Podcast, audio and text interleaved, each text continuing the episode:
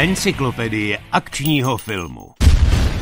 Dámy a pánové, vítejte, vítejte u další encyklopedie akčního filmu. Čau Matěji. Čau všem, máme tady velký téma, dlouho slibovaný. Aha, tohle, tohle je hlavní chod, dámy a pánové. Když jsme dělali ten dokument o Karolku, který nám vyšel skoro na celovečerní stopáž, tak jsme si říkali, jo, tak to se povedlo, dobrý. Ale v podstatě to byl ten předkrm, to, co jsme si vymysleli až následně k tomu kanonu, který vám slibujeme, já nevím, pár let už.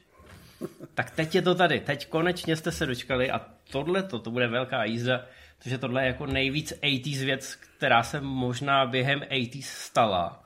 A to, jestli jste viděli třeba videoklip k písničce Eddieho Murphyho Party All The Time, tak víte, že v 80. se dělo hodně 80 věcí, ale tohle je tohle je taková anomálie, takový absolutní vrchol, že, že to snad nemohlo jako se stát jinde a jinak. A já jsem hrozně rád, že si o tom teď můžeme popovídat. Asi bychom hned na začátku měli přiznat, že se nevyrovnáme dvěma celovečerním dokumentům, které jsou na tohle téma natočený a který nás asi trošku inspirovali k tomu, aby jsme to předali dál.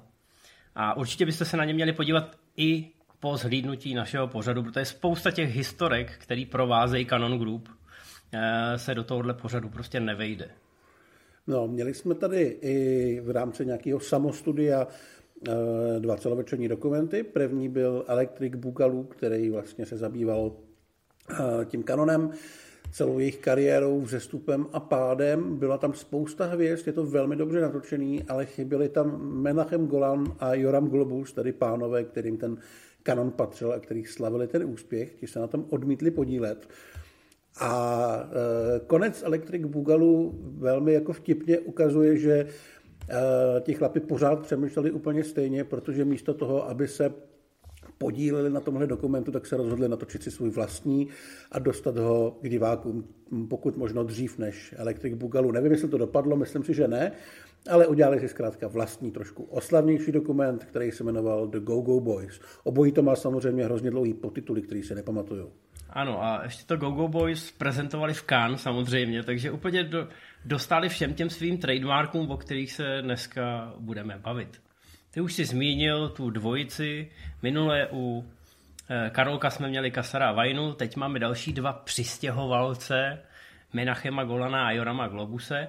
A i ti měli ten sen o Hollywoodu a o dobití světa. A povedlo se jim zanechat na té americké popkultuře tak hlubokou stopu, že už ji nikdo nikdy nesmaže a zároveň, protože my jsme v tom správném věku, tak eh, získali i v nás dvou velký fandy, který samozřejmě tenkrát, když ty Bčka nakoukávali, tak neviděli za tu oponu, nevěděli, jaký šílený věci se děly při natáčení a vymýšlení těch filmů.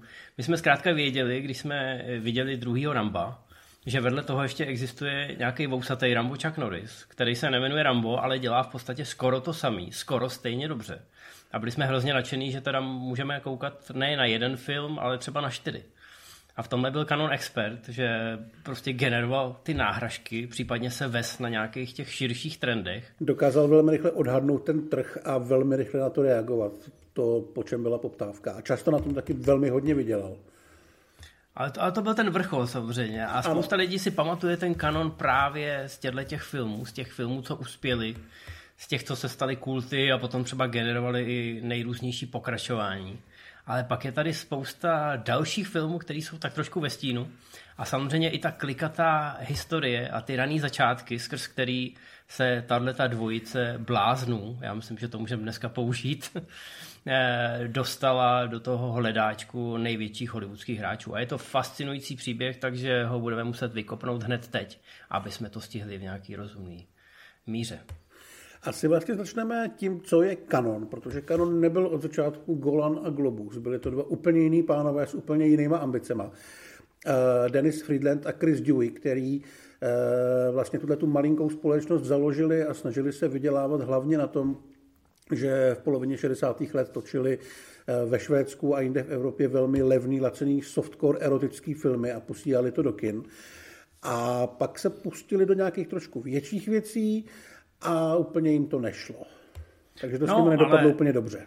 Ale ten původní plán byl geniální. Oni prostě nejen ve Švédsku, ale Švédsko mělo v té Americe tu pověst takového to jako země uvolněných mravů. Je tam zima, ale všichni to tam hodně rychle slíkají. A říkali se, že když budou natáčet tyhle ty eh, softcory a erotické filmy v Evropě, tak pak v Americe to můžou prodávat jako umění. Jo?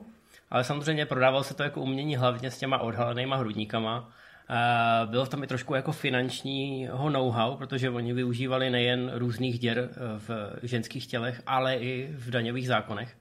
To znamená, že jim to velmi dobře fungovalo. Oni natočili film za pár set tisíc dolarů a pak ho prodali vlastně za pár milionů eh, skrz ty nejrůznější distribuční práva. Což je vlastně systém, který potom Canon převzal a dovedl k obludné dokonalosti. Nicméně, eh, aby jsme kopírovali přesně to, co jsme si už řekli u Karolka a co si budeme říkat i u Canonu, eh, sídlem roste chuť a potom, když máte ten úspěch, tak se chcete prosadit i jako seriózní hráč na tom trhu. A začnete natáčet ty ambiciozní věci, ve kterých už jsou oblečení herci. Které stojí dost... víc peněz. A stojí to víc peněz a stojí to víc peněz na propagaci, eh, protože cílíte na jiného diváka trošku, který očekává i nějakou zápletku a herecký výkony. No a snadno si na tom vylámete zuby samozřejmě. A to přesně se stalo tomu původnímu kanonu. Přesně tak, takže původní kanon skončil a v roce 1979 se za půl milionu dolarů eh, dostal do prodeje a koupili ho právě izraelští bratranci eh, Menachem Golan a Joram Globus, ale eh, tady asi by nebylo fér říkat, že jejich kariéra začala právě tímhletím, protože oba dva už s tím filmem měli něco společného dřív. A vlastně to překvapivě nebyly vůbec špatné věci. Byly to docela, vlastně docela hodně zajímavé věci. Eh, Globus, který se narodil v Izraeli eh, rodičům, který byli polského původu, tak v podstatě vyrůstal v kině. Jeho tatínek koupil kino, postupně jich koupil víc a on sám už jako mraňavý děcko eh, prodával lístky do kina, vlastně nakoukl do toho, jak funguje ten biznis, jak funguje ta propagace a podobné věci a hrozně ho to bavilo byl asi o 15 let mladší, tuším, než jeho bratranec Golan, který zase eh, řešil filmy z té stránky toho tvůrce. On je chtěl prostě točit. Přesně, to chtěl... byl rodinný biznis a v tom kině jsem musel něco promítat. Takže eh, ne, že by to bylo úplně takhle. Oni když eh, šli do vlastního biznisu spolu, tak Golan už byl v podstatě uznávaný divadelní a filmový režisér a byl to přesně ten vizionář, takový ten jako člověk, co chce točit to, to umění v úvozovkách. Měl to srdíčko pro ty filmy a ten Globus byl spíš ten businessman, protože viděl do toho zákulisí, eh, jako kinař samozřejmě musel vyjednávat s těma distributorama, věděl, na co se chodí, na co se nechodí, jak donutit lidi, aby na něco chodili a tak dál a tak dál. Takže vlastně to byla ideální kombinace. Přesně tak. Golan měl velký ambice, ale hlavně to byl opravdu člověk, co ten film miloval. Tomu nemůže nikdo upřít, vlastně i bez ohledu na to, co točil potom. On byl schopný, eh, říkal, že během kariéry třikrát musel prodat vlastní dům, aby měl peníze na dokončení filmu a točil pořád, točil furt, rodina mu nesměla stát v cestě nikdo. Byly historky, kde přijela snad jeho manželka s eh, miminkem, který bylo úplně čerstvý, tak to miminko vzal hodil ho na nějaký, na nějaký trakař, který strašně rychle musel jezdit po nějakých prašných silnicích. To dítě tam skákalo v nějaký bedně nasrat. Film byl nejdůležitější věc a takhle Gulan uvažoval.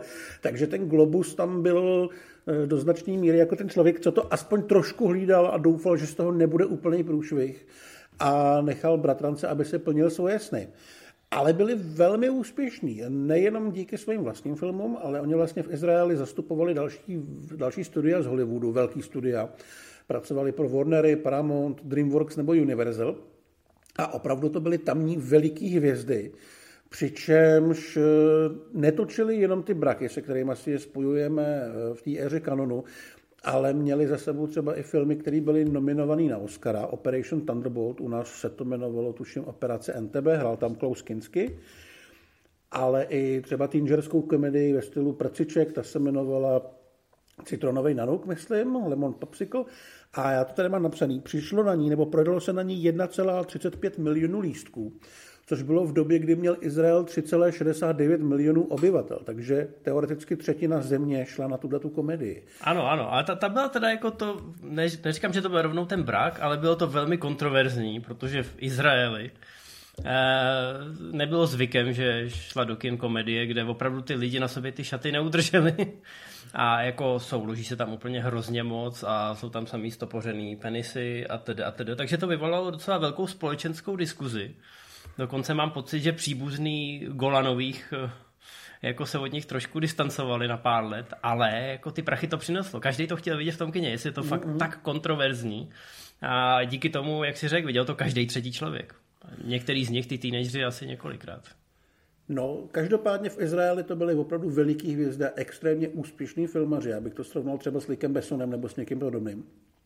Ale... No ne, my, my do toho distribučního modelu samozřejmě v Izraeli nevidíme, ale Jasně, ale jestli jako, zastupujete... Že se, stihli, že, se stihli udělat, že se stihli udělat to jméno i jako eh, filmaři v té svojí, svojí domovině, hmm. takže ty ambice jít někam dál v tomto případě byly nejenom pochopitelný, ale vlastně i očekávatelný. Jo? Oni milovali Hollywood, chtěli točit filmy jako v Hollywoodu, snažili se o to. Občas se jim to i povedlo, ale věděli, že v Izraeli to prostě Hollywood nikdy nebude a že musí ke zdroji. No a hlavně vezměte si, oni zastupovali v Izraeli půlku hollywoodských studií. To znamená nejen, že na tom slušně rejžovali a vydělali si ty peníze na to, aby koupili tu značku Canon a pak se teda přestěhovali do toho LA, ale hlavně Oni věděli, co v těch jejich kinech funguje, co funguje na to izraelský publikum a zároveň viděli všechnu tu produkci hollywoodských studií a říkali si, tohle bych natočil líp, Ježíš Mara, tohle byla sračka, ale přišli na to lidi. Takže získali trošku, samozřejmě i díky tomu, že eh, řekněme ten vkus toho izraelského publika byl nějaký, ale oni ho znali přesně a získali nějaký falešný pocit, že teď vlastně vědí, jak dobít ten svět, že mají ten recept, který nikdo jiný nemá. Takže samozřejmě eh, šli do toho Hollywoodu, no.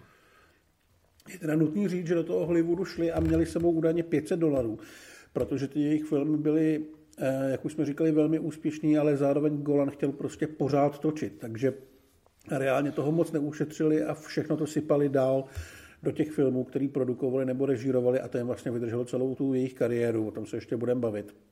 Ale eh, do Hollywoodu přišli s tím, že si myslí, že mají to know-how, že vědějí jak, ale neměli na to vůbec žádný peníze a museli v podstatě začít od nuly, museli se tady nějakým způsobem prosadit, takže si koupili nebo pronajali si kanceláře v té nejhorší čtvrti, která existovala, protože to bylo nejlevnější a vrhli se do práce. No a bylo to opravdu, bylo to takový hodně skromný, eh, v těch prvních letech eh, říkali lidi, kteří tam chodili na schůzky, že, že se tam normálně objednávala Čína v takových těch polystyrenových eh, přepravkách, nebylo to nic fancy a oni vždycky byli takový pišní na to, že všechny ty peníze oni dávali zpátky do těch filmů. Že za tu svoji prezentaci nic moc neutráceli, nedělali ty velkolepý party, nesnažili se někomu nadbíhat, ale ten eh, Menachem vždycky říkal, já točím filmy za málo peněz a pak na ně chodí lidi. Ty jsi sám říkal, že, což je zábavný, protože jednou se ho někdo zeptal, kdyby dostal 30 milionů na film, jaký film by natočil. A on říkal, já bych vůbec nevěděl, co s takovýma penězma dělat. Ale jak si ukážeme, tak o pár let později oni se pak na tyhle rozpočty dostali a to byl v důsledku eh, posledních hřebíček do rakve. Ale to bychom přeskočili minimálně hodinu historek. Teď jde teda o to, že oni jsou v tom Hollywoodu a teď vědí, co jim fungovalo v tom Izraeli. To znamená takový jako exploatační filmy, kde je násilí a sex, protože to prodává. Tak, a takže protože... začali, točit, začali točit třeba uh, levný slashery, který tehdy byly velmi populární. Filmy jako Hospital Massacre nebo X-Ray. Nebyly to dobrý filmy, ale bylo to přesně to, na co publikum tehdy slyšelo. Malinko, nebo vlastně docela dost se spálili, když se pokusili natočit remake Lemon Popsicle, což byl Last American Virgin, kde vlastně zjistili, že ten smysl pro humor není úplně stejný a že to nebyl takový hit, jak oni předpokládali ale furt ještě jeli vlastně tu prověřenou, eh, ten prověřený přístup toho původního kanonu, takže hodně sázeli i na ty nahotinky a udělali sérii Happy Hooker, Happy Hooker Goes Hollywood, což byla taková prostě klasický soft porno, velmi jednoduchý příběhy, ve kterých se furt hledá důvod, aby se mohl někdo sundat pod prsenku. No, no zjevně viděli Debbie Does Everything a snažili se to okopírovat. Oni měli distribuci v Holandsku, nějakou distribuční větev a já teda nechci předjímat, jak to pravděpodobně probíhalo, ale až uslyšíte historky, jak probíhaly jiný castingy a nápady eh, v kanceláři Golana a Globuse, tak pravděpodobně to bylo ve stylu, že viděli ten večer Debída z Dallas a ráno si řekli, hele, neznáme mi nějakou prostitutku? jo, tam v Holandsku, to víš, že jo. A tam měla dobrý příběhy, tak z toho bychom možná mohli udělat filmovou sérii. A vymysleli Happy Hooker, Happy Hooker Goes Washington a Happy Hooker Goes Hollywood. My jsme teda ani jeden ten film neviděli, ale evidentně v tom hraje ta prostitutka, kterou znali. A prostě No a co se tam asi může dít v tom filmu, že jo? Ale ty, tyhle ty věci teda oni jako produkovali. V Hollywoodu se koukali všichni, jako odkud tyhle ty venkovani přijeli a co se tam jako snaží dělat. Ale zatím neměli žádný velký úspěch, takže jim nikdo nevěnoval nějakou přehnanou pozornost.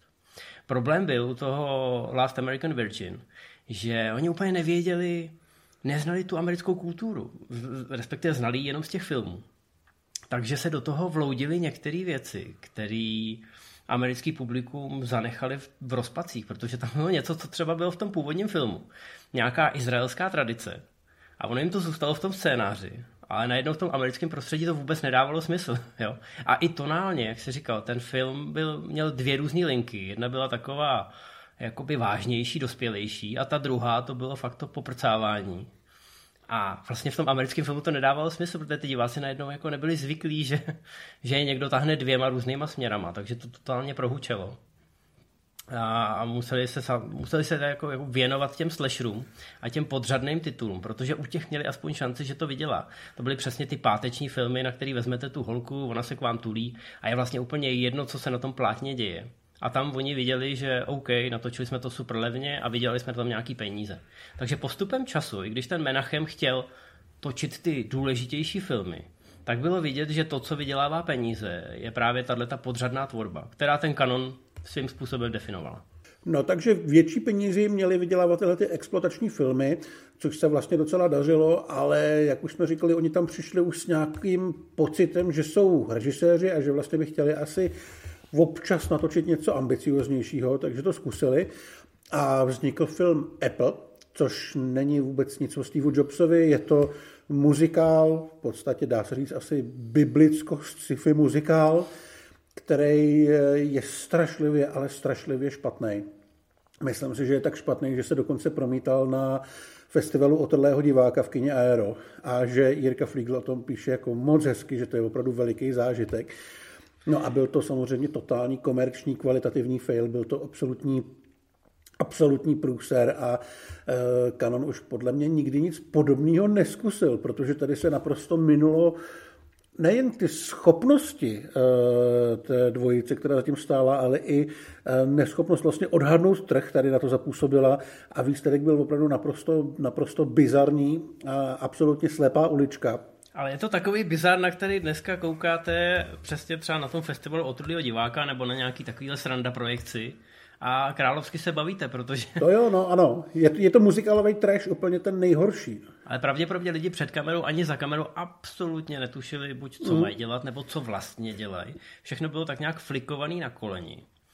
A čím víc jsem o tom slyšel, čím víc ukázek jsem z toho viděl, tím víc se mi rozšiřoval ten úsměv od ucha k uchu, protože to je to prostě nevymyslíš. Jako sebebláznivější scénář by si nedal dohromady, aby to vyznělo takhle. A je to opravdu futuristický muzikál o nějakým o nějaký tajemný společnosti, tajemným jablku, takže ten Apple toho Steve Jobse tam vlastně funguje. Akorát tohle teda mělo se stát už v roce 94. Ale ne, ne, je to absolutní psycho. Já možná tady dám nějakou ukázku, ale sežeňte si nějakou ukázku i se zvukem, protože pak je zážitek kompletní. No takže tohle byl samozřejmě průšvih a do jistý míry milník, kdy i ten Menachem pochopil, že tudy teda cesta nevede. Že to by se rovnou mohl vrátit zpátky do Izraele a tam by byl za velkou hvězdu. Ale pokud chce být ta velká ryba v tom velkém Hollywoodu, tak na to musí jít trošku jinak. A protože Globusovi... asi, asi je nutný říct, že Golan vždycky byl takový jako lehce naivní tvůrce, který chtěl ty diváky bavit. A myslím si, že u toho Apple mu došlo, že tohle je nebaví. Takže nešlo vyloženě o to, že to byl komerční a kritický neúspěch, ale o to, že že to prostě nebyl ten film, který si myslel, že by to měl být a který by, kterým by mohl zaujmout právě to publikum, pro který furt točil. Tam teda, když jsem koukal na ty dokumenty, tak jsem tam viděl několik takových třecích ploch, třeba se Zdenkem Troškou a podobně, s podobnými autory, kteří říkají, že točí pro diváky a pro svoje diváky. Ale právě ten Apple ukázal, že Eh, Golanovi a Globusovi diváci chtějí něco úplně jiného než tyhle ty divný muzikály. Ale Menachem tomu fakt věřil, když vidíš ty dobové záběry nebo ty jo, tehdy jo, ale právě, že to, spa, to spálení se u toho tady bylo strašně důležité. Jo, on říkal, to, tohle bude muzikalová událost desetiletí a udělali velkolepou premiéru a tam prej lidi házeli všechno, co měli po ruce na to plátno po skončení a bučeli a pro něj to byl takový reality check, Takže si sedli s tím Globusem a protože Globus byl businessman, tak si říkal, tak co vydělává peníze? Pojďme se podívat tady posledních pět let eh, v amerických kinech, co uspělo a co bychom teoreticky mohli koupit. No a přišli na přání smrti. Přišli na přání smrti, který vlastně jim pomohlo nastartovat sérii, která se dočkala pěti dílů, oni teda udělali čtyři, ale především jim sehnal Charlieho Bronsna a oni měli na jednu svoji první hvězdu. Eh, těch věc potom bylo ještě několik, ale už netočili exploatační, exploatační filmy s eh, neznámýma lidma nebo softcore erotické věci s nějakýma prostitutkami, jak už jsme řekli. Točili exploatační film s Charlie Bronsonem. Přesně tak, no. Ty filmy, když šli do kin, tak samozřejmě se jim všichni většinou vysmáli, respektive jim, jima pohrdali tím, jak jsou násilní a jak eh, moc to násilí prezentují jako v té zábavné formě, ale ty filmy byly úspěšný a Bronson tehdy už byl jakože velmi upadající hvězda a tohle to měla nějakých deset let ještě protáhlo kariéru. On zůstal kanonu věrný opravdu hodně dlouho. A... On, tam měl, on tam měl královský zacházení a tak. nemusel v těch rolích toho moc dělat. Přesně tak, přesně tak. No. Ale já to nechci přirovnávat k Segalovi, protože si myslím, že Bronson, uh, Bronson jako byl vždycky trošku jiný typ herce. Hlavně byl to dobrý herec, on uměl zahrát. Ale tady mu to prostě vyhovovalo a byl vlastně velkou hvězdou, mohlo se to do značné míry třeba i video, protože Canon v těch 80. letech posílal ty filmy do kin, ale samozřejmě tohle byly věci, které si potom diváky hledali i na tom videotrhu a Bronson byl pořád dost cool. Takže tyhle ty předělávky nebo respektive návaznosti na nějaké starší značky eh, tady fungovaly velmi dobře a mm, ukázalo se, že vlastně Canon je schopný tu značku opravdu těžit dlouhodobě, vytáhnout z ní několik filmů a opravdu to vyždímat. Bez ohledu na to, jestli to má nebo nemá vliv na kvalitu, která tam byla už vlastně od začátku taková pochybná. Přesně tak. Oni, oni to chrlili opravdu ve velkém sledu, ale potřebovali, podobně jako to Karolko, nějaký lano z toho velkého Hollywoodu, protože oni potřebovali ty filmy dostat do kin. A na to potřebujete funkční distribuci a nějakého většího hráče. A měli obrovský štěstí, protože v MGM se právě měnili velitelský posty a byla tam nějaká krize. A přišel tam nový šéf a zjistil, že vlastně nemají vůbec nic v tom katalogu, co by mohli poslat do kin. A samozřejmě, protože potřebujete to studio jako nový šéf otočit a potřebujete začít generovat nějaký zisky, nebo aspoň jako prezentovat nějakou práci, tak on si všimnul těch kanonů, viděl, že zrovna mají Přání smrti dvě, což je velký film s velkou hvězdou v úvozovkách, a řekl jim, hele, tak mohli bychom se domluvit a my vám budeme nějaké věci distribuovat do kin. No a to samozřejmě pro Canon byla velká věc, protože MGM, to je velký studio, teď konečně se dostaneme ke všem těm divákům, který potřebujeme. A to byl velký obrat pro, uh, pro uh, velký obrat pro Canon na tom americkém trhu. Teď bychom si ale hlavně měli popsat, slibovali jsme vám to už minule, ten systém, kterým oni fungovali na všech těch ostatních trzích, protože tam se ukázalo to jejich distributorský know-how a tam oni dokázali vygenerovat ty obrovské prachy ještě předtím, než padla první klapka. My už jsme si o tom systému vlastně něco trošku říkali u toho Karolka, ale ten kanon s tím přišel eh, jako jeden z prvních a hlavně to dotáhnul takový absolutně zvrácení dokonalosti. Všechno důležité se odehrávalo v Kám. Během eh, roku byla Canon společnost, kde se opravdu šetřilo úplně na všem. Oni vyloženě byli hrdí na to, že nechodí na drahé obědy a porady a nejezdí v limuzínách a všechny ty prachy fakt rvou do filmu, že tam se obědy dělají tak, že si prostě všichni snědí sendviče u sebe na stole v práci, včetně Gorana a Globuse. Ale když přijeli do Kán, tak tam přijeli opravdu jako ty největší hvězdy a byli vidět úplně všude. Bylo to vlastně až směšný. Po celém městě měli vylépený plagáty, měli eh, inzerce v novinách, které byly ještě zadávané takovým tím jejich typickým stylem, že opravdu volali den nebo dva předtím, že za 10 tisíc potřebují tuhle stránku, kde bude tenhle ten film. A měli výborný, výborný upoutávky. A měli výborný teplákovky. Ano, to je přesně. Ty si řekl, jako, že utráceli za tu prezentaci. Oni byli schopni si pronajmout celý hotel. Teď si představte, že ten eh, trh v Cannes probíhá tak, že v té hlavní budově máte stánky. Jo, je to něco jako když já nemůžu říct, když jste jezdili na Invex, protože vy jste většinou asi Invex nezažili, ale prostě představte si velkou plochu a je to opravdu takový veletrh, že tam jsou stánky těch jednotlivých distribučních společností, nebo filmařů, nebo různých labelů, nebo národních komisí, které na ty filmy přispívají a vy teď chodíte od jedné ke druhé, děláte díly, děláte schůzky, občas zaplujete do nějakého kinosálu, kde je právě nějaká projekce a po té projekci se potom licituje, kdo za ten film utratí nejvíc. Když zastupujete český trh, tak prostě sázíte prachy za to, že budete mít, já nevím, novýho Čaka Norise, až už ty prachy nemáte a nakonec to vezme nějaký váš kolega pro ten váš trh nebo pro celý uh, region střední Evropy. Jo, takhle to nějak funguje. No a teď si představte, že Canon si pronajal celý hotel a tam ty lidi přijímal. Jo? Prostě ta prezentace pro ně byla důležitá, ten hotel byl oblepený těma plagátama na filmy, které ještě neexistují. A na tom stánku byly plagáty a premisy na filmy, které taky ještě neexistují. Ale všechna ta prezentace Eh, možná přišla v Niveč, pokud jste si otočili, eh, pokud jste si eh, otevřeli to Variety. A teď tam sice byly celostránkový reklamy na Canon a zároveň jste viděli Menachema a Jorama a jejich tým, jak pobíhá pokan v teplákovkách. A to byly takové teplákovky v trikoloře francouzský a na to bylo napsáno Canon Group. Já bych tu teplákovku hrozně moc chtěl. Já, Já taky. Ty máš, ty máš tričko Canon. Já mám dneska monterky, no. No, ale já bych hrozně chtěl se tu teplákovku a možná bych ní i běhal, protože to, je, to byl pohled pro bohy.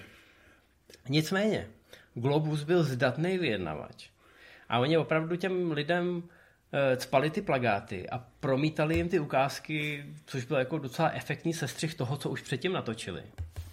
A celý to fungovalo tak, že oni měli oddělení, který chrlilo plagáty, premisy a titulky a ty byly úplně jako fiktivní. Jo, prostě to neexistovalo. Něco jako když jsi byl v časopise premiér, to by byl film, prostě, že jste si vymysleli něco absurdního. Zároveň samozřejmě v tom duchu, že to se prodá. Jo, prostě řekli, hele, příští rok bude Chuck Norris a bude to film, ve kterém bude bojovat s obřím krokodýlem v New Yorkském metru. A teď na to koukali ty distributoři. Ty plagáty byly geniální nápad, protože na tom plagátě jste měli všechno. Měli jste tam obrázek té hvězdy, eh, podle toho, jak ten plagát byl nakreslený, tak jste asi pochopili, co se v tom filmu bude dít. A když jste byli třeba, já nevím, z Řecka nebo ze Srbska, neuměli jste anglicky, neuměli jste francouzsky, tak ten plagát vám sdělil všechno, co jste potřebovali vědět. V těch dokumentech je krásná scéna, kdy jednají s nějakým distributorem z Indie, který neumí ani slovo, eh, ani anglicky, ani žádným jiným jazykem. A jenom překladatel říká, jo, filmy s Chuckem Norrisem od vás jsou vás strašně populární, takže co tam máte dál. A takhle to fungovalo. Přesně. No a oni to udělali tak, že nabídli třeba šest možných premis, filmu s Chuckem Norrisem, jakože tady může bojovat s tím krokodýlem a tady může honit uh, nějakýho sériového vraha a tady může dělat tohle. A podle toho, kolik se na kterou tu premisu přeprodalo těch práv, kdy oni řekli, OK, tak za tohle jsme vyinkasovali 10 milionů, takže můžeme natočit film za 5 a 5 milionů nám půjde do kapsy. No a teď teprve v té chvíli, když zjistili teda, co se prodalo, tak se začal psát ten scénář. A protože už to měli domluvený, že to musí mít premiéru za, za rok, za půl roku, tak museli natáčet velmi rychle, že jo? Takže přes víkend se, eh, v pátek se napsal scénář, eh, přes víkend se sehnali lidi a v pondělí padla první klapka a bylo to naprosto šílený. A oni vyprodukovali těch věcí spoustu. Menachem ten vlastně řekl, že nechápe, proč herci v Hollywoodu u těch velkých studií točí jeden film ročně, protože co, to jim zabere čtyři týdny. A co dělají těch zbylých 11 měsíců? Chodí na psychoanalýzy, opíjejí se. U nás, u nás to herci nedělají, protože mají příliš práce, než aby se hroutili ve svém volném čase.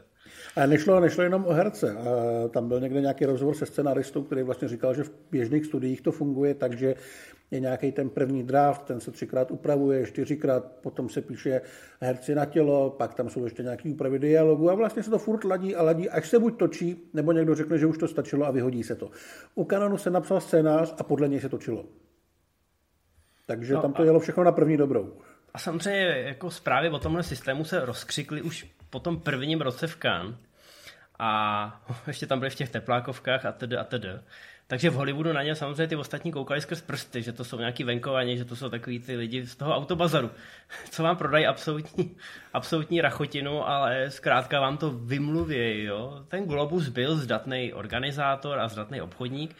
Jeho úkolem bylo ukecávat eh, ať už investory z evropských bank, který poskytli ten vstupní kapitál, nebo ty hvězdy, kterým se zkrátka řeklo, jako hele, budete točit tohle a tohle, dostaneme to do všech evropských kin. Protože na začátku jste museli někoho nalákat. Jo? Potom, když už to bylo rozjetý, tak to bylo snažší. Tady se Canon vždycky mohl uh, odkázat na tohle, s náma točil i tenhle a tenhle. To si řekneme za chvilku, že tam vždycky žili ty eh, ta filmová produkce měla dvě půlky, které nebyly úplně jakoby kompatibilní. Pořád tam Oni... byly ty ambice točit ty dobrý filmy někde. No a často to bylo ale i kvůli tomu, aby mohli říct, hele, my jsme točili se Zefirelim a díky tomu ukecali nějakého jiného artového režiséra. Ale sám ten jeden, eh, myslím, ze scénáristů říkal, nebo z těch exekutivců, že byly eh, dvě kopy scénářů. A na jedné té kopičce eh, byly scénáře pro ty jejich hvězdy. A to byly ty pokleslý akční filmy a to, co my všichni tak milujeme. A na druhé straně, na druhé straně bylo to umění. Jo. Můžete si samozřejmě typnout, jaká ta kopička byla větší. Nicméně rozjeli to, eh, moc dobře věděli z těch svých izraelských let, co bude fungovat, co nebude fungovat, jak, jak přemýšlejí ty distributoři.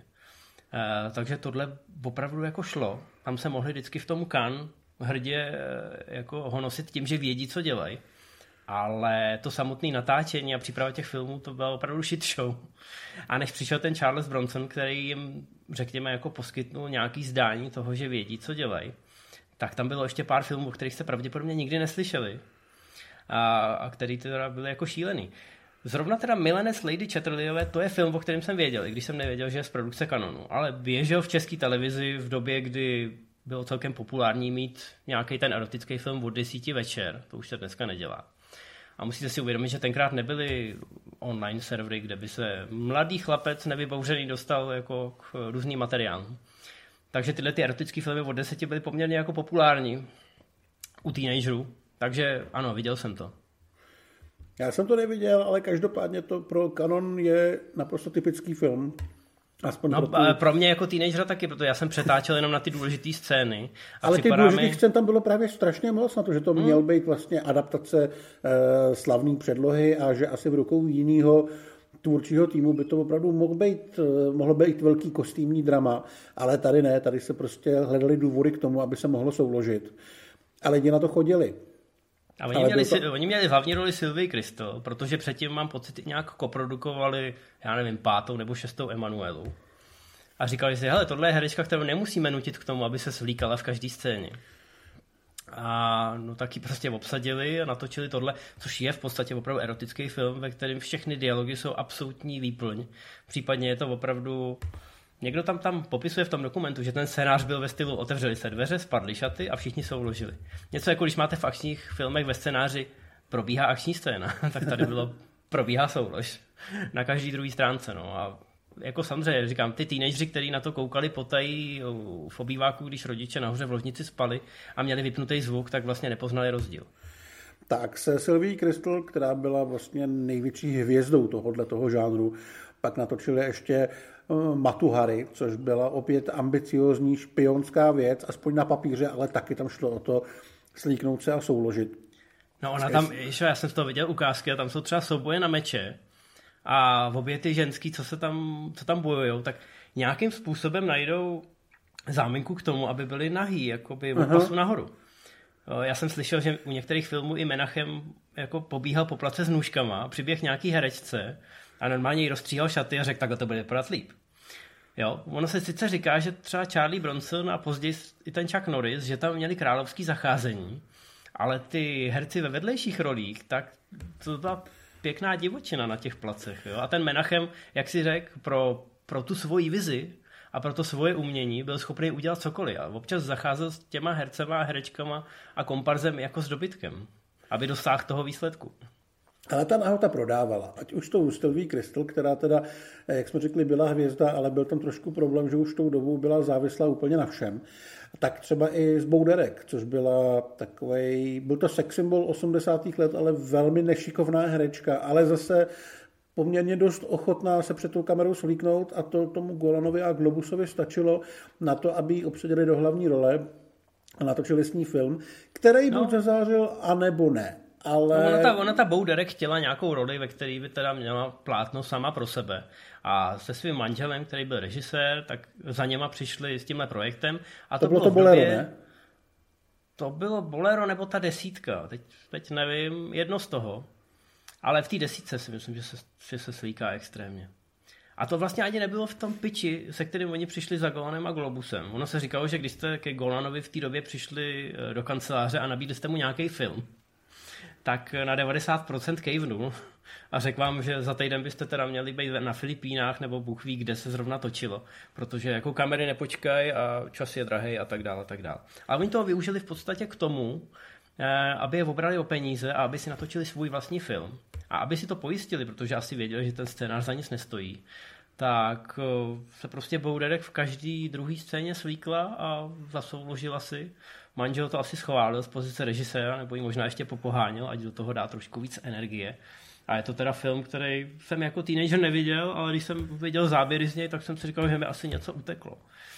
No a do, dokonce to pak promítali uh, jakoby kanoňákům a většinou, když se promítali ty první záběry, tak uh, Golan a Globus tak vždycky jako telefonovali na to místo, kde se natáčelo a říkali, máte tam málo erotiky, máte tam málo nahých ženských, vložte tam nějakou, uh, nějakou soulož. A v tomhle případě prý nikdo nevolal, takže to asi jako věděli, věděli, co po nich, uh, co po nich pánové producenti budou chtít a tenhle film je opravdu až absurdní v tom, kolik je tam nahých scén. A samozřejmě není moc povedený. No ale ten hit tam byl díky tomu Bronsonovi, když se vrátíme k tomu Přání smrti 2. Ten film stál 8 milionů, což nebylo moc, ale nebylo to ani úplně málo, ale ta sázka na tu známý ksicht a na to násilí a na to, že to je vlastně do značné míry trochu snav, tak vyšla. A ta dvojka je ještě jako je, je vošklivá vůči minoritám a vůči komukoliv jinému, kdo není Charlie Bronson. A ty bouchačky jsou tam směšně velký. On ten režisér Michael Winner, taky jsem o něm slyšel, že si to vyloženě užíval, eh, že, že, že může střílet do černochů a tak podobně. A je to pak vidět i v těch dalších filmech. A viděl jsem i nějaký dobový rozhovor, kde, kde to tam v podstatě obhajoval. Že no, nemluví prostě... o něm jeho kolegové hezky. No. Moc ne. Ale, ale vidělo to 40 milionů. Přesně, vidělo to velký prachy. A najednou měli hit, najednou měli hvězdu a říkali si, aha, tak, tak o tohle jde. My musíme prostě my musíme vychytat nějaký trendy ve společnosti nebo vzít nějakou sérii, která už funguje a tu nějak nakopnout. Tak co bychom, co bychom mohli chytit? Jo? Už, už přestalo to, že si přivezli ty vlastní nápady z toho Izraele, tak jak to Menachem chtěl, jako aby si udělal ten globální hit podle toho, co třeba zažil mládí. To byla ta série Lemon Popsicle uh, Last American Virgin, tak to už věděl, že nefunguje. A teď chápali, že musí teda vytěžit ty témata, které v té společnosti jsou. Nebo nějakou úspěšnou hotovou tvorbu. Nebo třeba nějakou knížku, která se hodně dobře prodává. A nebo třeba Ninja. No, Ninjové, to je ta knížka, že jo. Erik von Nussbader, já jsem zjistil, že tu knížku mám v knihovně, ani, ani jsem si to nepamatoval, ale řešili jsme to už, když jsme dělali speciál uh, o ninjích, tak oni zjistili, že tato knížka existuje a že nějaký hollywoodský studio už ji koupilo a chce udělat její adaptaci. No ale protože v kanonu se jedná podstatně rychleji, tak oni zajistili, že už příští týden točili film o ninjích, aniž by kdokoliv věděl, co jsou ninjové. Ale proč do toho teda nejít, proč to nenatočit o pár týdnů dřív a nehodit to do kin, zatímco všichni ostatní budou ještě na houbách. Tam teda už se taky ukazuje, jakým způsobem se tam pracovalo, jak to bylo divoký. Hlavní roli si v Enter the Ninja měl zahrát nějaký sportovec, který se uměl hejbat jako ninja, ale pokud měl hrát, tak byl samozřejmě naprosto nepoužitelný. A po nějakém týdnu natáčení se zjistilo, že to prostě nepůjde. Takže uh, Globus s Goranem nabídli tu roli Franku Nerovi, který na to kývnul, aniž by tušil, co to je ninja. Takže přijel, přijel na plac, tuším, že to byly Filipíny, byl teda jako docela namakaný, měl takový pornoknír, ale vlastně vůbec nevěděl, co se po něm bude chtít. On tam měl takový námořnický outfit a pak měl dokonce i to kimono bílý, protože asi pochopili, že to bude na plátně vypadat dobře, ale jako bílej ninja. Uh, bílej ninja v bílém kimonu. No. Nicméně, no. přesně jak říkáš, oni, oni zjistili, že ten atlet, co ho obsadili do hlavní role, že se sice dobře hejbe, ale neumí hrát. A Menachem říkal, to není problém, teď se v Manile koná filmový festival, tak já tam zajedu, pozvu pozvu někoho na večeři, pozval Franka Nera a vyloženě ho ukecal. Řekl mu, že z něj bude prostě akční hrdina a že mají, že mají materiál, který zatím nikdo nikde neviděl. A samozřejmě tohle už bylo v době, kdy jako uh, proběhla horečka ale Bruce Lee, takže stačilo říct, hele, budeš další Bruce Lee, budeš vypadat jako Bruce Lee, budeš absolutní macher. Prostě ho ukecali a popojili dalších 100 kilometrů někde prostě do Filipín a druhý den se natáčel. A Franco Nero přiznává, že absolutně vůbec nic nevěděl o tom fenoménu ninju, nikdy nedělal žádný bojový umění, ale prostě byly to dobrý prachy, starali se tam o ně jako o krále a jako co mohl ztratit. Asi tak, no. Uh, takže to byl první velký ninjovský film, kterým vlastně Canon předběhl všechny ty oficiální a tradiční snahy, jak ty ninja dostat na ty plátna. Musíme uh, připomenout, že ta adaptace té knížky toho Luz Barrera na to nikdy nedošlo, protože kanoni uh, mohlo se stát dvě věci. Mohlo se stát, že ten žánr předčasně zabijou, nebo se mohlo stát, že to bude tak zajímavý, že i když je to vyloženě blbej film, tak to ty lidi bude zajímat, protože to jsou nějaký exotický ninjové. A to se stalo. To se stalo. Dodnes existují lidi, kteří to viděli a kteří si říkají, no ale to je ten ninjovský film přece. A je to naprosto tragický a absolutně tragický. A Franco Nero, dej mu Bůh věčnou slávu, občas uměl zahrát, ale tady teda absolutně netušil, protože je vidět, že byl hozený do nějakého mixéru. Na akční scény pravděpodobně nebyl vůbec moc času, takže ty pohyby, ať už od něj nebo od těch ostatních lidí, kteří by měli vědět, co dělají, tak jsou mimořádně nešťastný. Ale teda jako odstartovalo to tu ninjovskou horečku proti všem předpokladům. Přišly vlastně dva sequely, v těch už si zahrál Shokosugi, nebo slovo zahrál je tady jako trošku asi nevhodný. No, oni Takže... zase potřebovali někoho dalšího tak, no. a vyslyšeli tu kritiku, teda co tam dělá italský námořník, když je to film o ninji, tak sehnali nějakého Japonce. A jako Shokosugi se snažil, nemůžeme říct, že ne, ale on je takovej je takový hrozně vysoký a přijde mi nemotorný. Nebo když to zkrátka srovnáte s těma dobovými akčníma scénama v azijských filmech, nebo třeba i s tím Brucem Lee, hmm. tak, tak je to smutný. No. No ale ten byl vlastně ve dvojce a ve trojce, přičemž ta trojka je opravdu kultovním způsobem špatná. Je to totální kombinace ninjovského filmu Flashdance a Exorcisty, ve kterém se zl, duše zlýho ninji uh, přenese do těla nějaký cvičitelky aerobiku a pak s ní, respektive s tím bojuje Shokosugi, no už to jako nebylo dobrý. No. No, ale ona je, ona je teda jako dost sexy, to byla asi jako její jediná kvalifikace na to, aby tu roli dostala. Tak ale to, co... byla, to byla ta Lucinda, ježiš, uh, jak se sakra jmenovala ta Lucinda? No vidíš to, tak najdi Lucindu, já zatím řeknu, že tam jsou Men, teda jmenovala scény. se, jmenovala se Lucinda Dickey a byla to velmi pohledná dáma, ze který Canon chtěl udělat hvězdu, protože ji měl třeba i v Breaking, o kterém taky budeme mluvit. Ano, o Breaking taky budeme mluvit. Nicméně tenhle film je totálně bizár. Já jako fanoušek uh, akčních filmů a ninjovských filmů, tak to mám zapsáno zlatým písmem uh, ve své historii, protože to je tak nesourodý. jo, absolutně šílený.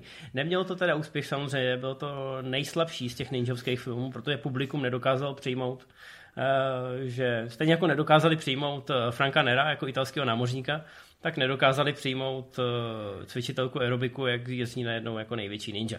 I když je teda byla posedlá tím duchem toho odvěkýho rivala, toho Shokosugio, ale zkrátka to nefungovalo a hlavně tam byly ty scény jak vystřižený Flashdance, aby o dvě minuty později tam někdo metal roznožky a otočky, který nebyly moc roznožky ani otočky, protože nikdo v tom filmu neuměl. Jo, to, to nejhorší, co můžete udělat, že k Shoko Sugimu, který sám nic moc neumí, maximálně někde máchne mečem a nedokáže kopnout nad, eh, nad pás, takže proti němu postavíte jako by bílou holku, cvičitelku aerobiku, která místo toho, aby dělala to karate, tak tam dělá takový jako cviky, který připomínají ten aerobik. Jo, takže je to nechtěně směšný v mnoha, v mnoha ohledech. Já to doporučuju, protože je to takový camp film, přesně jako to Apple. Když se na to podíváte v partě pod vlivem, tak se budete královsky bavit. Ale nebylo to to, co by Canon úplně zamýšlel a nevydělal to ty peníze. Takže najednou to vypadalo, že ta ninjovská horečka uh, jako bude muset mít dočasnou stopku. Ona naštěstí... jenom na, na chvilinku, ale o tom ještě asi budeme mluvit za chvilku. No naštěstí to bylo v době, kdy jako dopadnul ten deal s tím MGM. Ano. Takže Canon najednou musel vyprodukovat hrozně moc filmů a musel vyprodukovat trošku dražší film, protože teď už se šlo najisto do kin a šlo se pod hlavičkou velkého studia, takže i to MGM očekávalo nějakou kvalitu, očekávalo, že to bude mít nějaký hvězdy, že to bude mít nějaký měřítko. To samozřejmě pro Menachema bylo jako voda na jeho mlín, protože měl pocit, že teď konečně bude dělat ty velké filmy.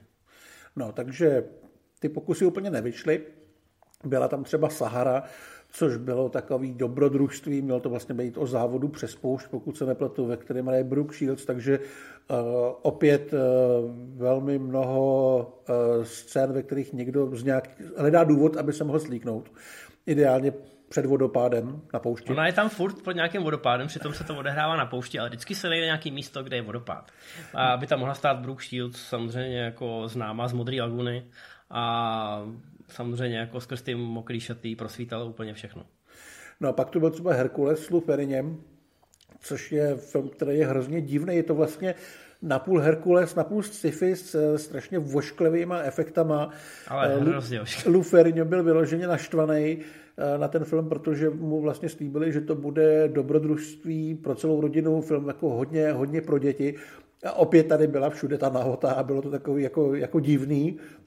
No hlavně Ale- on doufal, že on No, doufal, pla- že do, dožene toho, Toho dožene Arnolda. toho Arnolda a že natočí lepšího Herkula než Arnold. Což se mu byla- možná povedlo. Jako. No, Herkules v New Yorku má taky svoje momenty teda. Ale ne, tady jsou naprosto ale šílený triky. A nemyslíme to dobově, že jako jasně řeknete, jo, tenkrát stop motion a nějaký optický efekty byly blbý všude, když se na to podíváme dnešním pohledem. Ale ne, to tady jako Tady dělali prostě designy monster z nějaký plastelíny a dělali to lidi, kteří to v životě předtím nedělali. Je to jako kdybyste mě dali kostku modurizu a řekli jste mi, abych vymodeloval já Draka, nevím. Draka, no. Tak jako věřte, že byste to nechtěli mít ve filmu. Ale oni to tady dali, prostě u kanonu se jelo na první dobrou. Nebyla druhá koska moduritu, že by si to někdo zkusil po druhý a líp. Prostě, hele, tady máme draka a jdeme na to. No ale ten film byl úspěšný. Jo, byl špatný, byl úspěšný, protože Já myslím, prostě že byl úspěšný asi moc. hlavně v Evropě, protože No jasně. Hrál tam Ferrino, mám pocit, že to točil nějaký italský režisér, který předtým možná nějaký dobrý film udělal a nechal se ukecat, no. že tohle teda jako je jeho cesta do Hollywoodu. No, nebyla, no. Ale velký hit tu vznikl. Tady vlastně narážíme na to, že Canon zase dokázal podchytit ty trendy a vznikl film Breaking, protože v 80. letech se stal obrovským fenoménem breakdance, takový ten tanec, kdy se všichni točí na hlavě. A a bylo potřeba to strašně rychle speněžit. A opravdu strašně rychle, protože Canon v tomto případě, když točil Breaking, tak bojoval s konkurenčním studiem Orion, který dělalo Beat Street, což měl být vlastně úplně stejný film. A jinak je to takový ten klasický příběh o naší oblíbený cvičitelce aerobiku, která se pokouší eh, vyznat se v této nové subkultuře, kde ji nechtějí přijmout a ona nějakým způsobem se tam zamiluje do toho největšího breakdancera a společně se protancují do lepšího světa a v jedné scéně je, ta- tam- je mladý Jean-Claude Van Damme. Úplně někde vzadu, eh, v pastelovém eh, elastickém obleku. Nicméně, oni, oni měli obrovský štěstí. Za prvý je tam ta uh, Urban Legend, že s tím přišla Menachemova dcera, která viděla nějaký breakdancing na ulici a říkali, tati, hele, breakdancing, to je jako, to je nová věc, jako, to poblázní celou planetu. A Menachem to potom opakoval. Měl teda štěstí, že se to opravdu stalo, že breakdancing v téhle době byl fakt jako ta věc. Ale oni měli štěstí v tom, že obsadili nějaký opravdový breakdancery. Mám pocit, že měli i docela jako cool přezdívky. Teď, teď si nespomenu, ale jako jsou, jsou cool. No a k tomu tam dali tu cvičitelku toho aerobiku, která samozřejmě jako ta herečka se ani nechtěla něco učit a byla vyvrhel mezi jako tou partou těch neherců, který si říkali, že je to nějaká pipina, která je tam jenom kvůli tomu, že vypadá hezky v elastákách. A přeneslo se to i do toho filmu, ale ono to vlastně fungovalo, protože ona v tom filmu má být ten outsider, co se snaží do té komunity dostat. Takže úplně mimo, jak se jim povedlo navodit tu atmosféru na placu. Takže i ty neherci to dobře zahráli ve, ve, ve výsledku. A samozřejmě jako eh, povedly se jim ty pohyby, povedl se jim soundtrack a povedlo se jim dostat to do kin před tou Beat Street, což bylo asi nejdůležitější. Byl to veliký hit, byla teda i dvojka, ta už tolik neuspěla, protože ten fenomen samozřejmě začal upadat velmi rychle. No hlavně oni natočili ještě ten samý rok. A přidali všechno samozřejmě. Přidali na pastelových barvách, přidali na těch pohybech a protože ty pohyby realistický už nebyly dostatečně big, aby ospravedlnil ten sequel, tak se tam tancovalo třeba i na stropě a, a jako děli se tam věci, ty samotní aktéři, ty breakdanceři říkali, že ta dvojka už nebyla autentická, protože vlastně neměla s tou opravdovou scénou nic společného. Tohle už byl takový cukrkandl. A už to bylo zase jako, že se vracel Menachem zpátky k těm svým kořenům. A už to byl další Apple. Akorát teda obalený tím breakdancingem, který byl populární.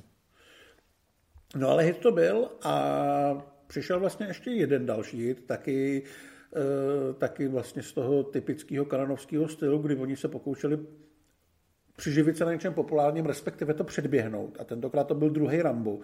Kde si viděl, že se bude točit, že bude stát veliký peníze, že to bude obrovský hit a že to budou všichni řešit, takže u Kananu si řekli, že vlastně by nebylo špatný natočit něco podobného za menší peníze a doufat, že to taky ten hit bude. A tady se vlastně dali dohromady s Chuckem Norrisem a vzniklo Missing in Action. Kanon tomu hodně věřil, takže vlastně vznikaly dva díly po sobě, nebo dva díly zároveň. Ale zjistilo se, že ten první díl je o dost horší než ten druhý, takže nakonec se v kanonu rozhodli přehodit to pořadí a poslali nejdřív do kin dvojku, přejmenovali na jedničku a z jedničky udělali prequel. Ale stejně bylo, bylo jako... to dobrý rozhodnutí. Oni to tak? tam vysvětlují, že kdyby tu jedničku poslali jako první a ona propadla, tak eh, co by dělali s tou dvojkou, že jo? Když, to, když to takhle otočej, tak mají mnohem větší šanci. Ale poenta je v tom, že oni natočili dva filmy, ještě než vzniknul ten druhý Rambo, jo? To, to něco vypovídá o jejich výkonnosti. Oni samozřejmě věděli, že se blížilo desátý výročí stažení jednotek z Větnamu a proslýchalo se v Hollywoodu, že se něco připravuje. Že by měl být druhý Rambo, eh, že druhý Rambo bude ten, co vyhraje ten Větnam teda se spožděním a že to teda bude velký. Jo, a oni že... si říkali, ha, tak na tomhle bychom se mohli přiživit a teď samozřejmě přemýšleli, koho tam obsadí. Tak obsadili Čeka Norrise, protože ten chlap měl charisma, byl to veterán z korejské války, porval se s Brusem Lee a opravdu chtěl být akční hvězda a uměl kopat, což tehdy v Hollywoodu prostě neumělo zdaleka tolik lidí jako dneska.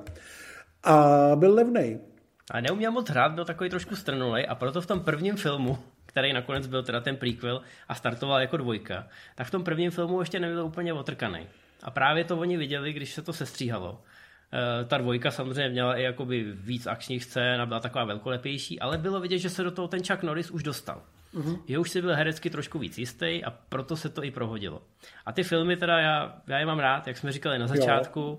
to je ten fenomen těch VHS, že i když jste viděli toho Ramba, tak tohle bylo něco hodně podobného a vůbec to nebylo špatný. Eh, ten Chuck Norris tam využil to svoje know-how. To znamená, že oproti tomu Stallonovi ne, že by měl malý bouchačky, měl velký bouchačky, hlavně v těch dalších dílech. E, celkem vznikly tři. Ale hlavně mohl i kopat. Jo? Většina těch finálních bossů tak byli týpkové, třeba Korejci, kteří uměli taky kopat. A hned ta akční scéna měla úplně jiný styl, než, než třeba ten Rambo. Tím se, tím se to Missing in Action hodně odlišovalo. V každém případě byl to velký úspěch a spokojený byl nejenom Canon, ale hlavně Norris takže se domluvili, že spolu budou pracovat dál a natočí spolu asi tisíc miliard milionů filmů. A Canon měl najednou vedle Bronsna další velkou hvězdu.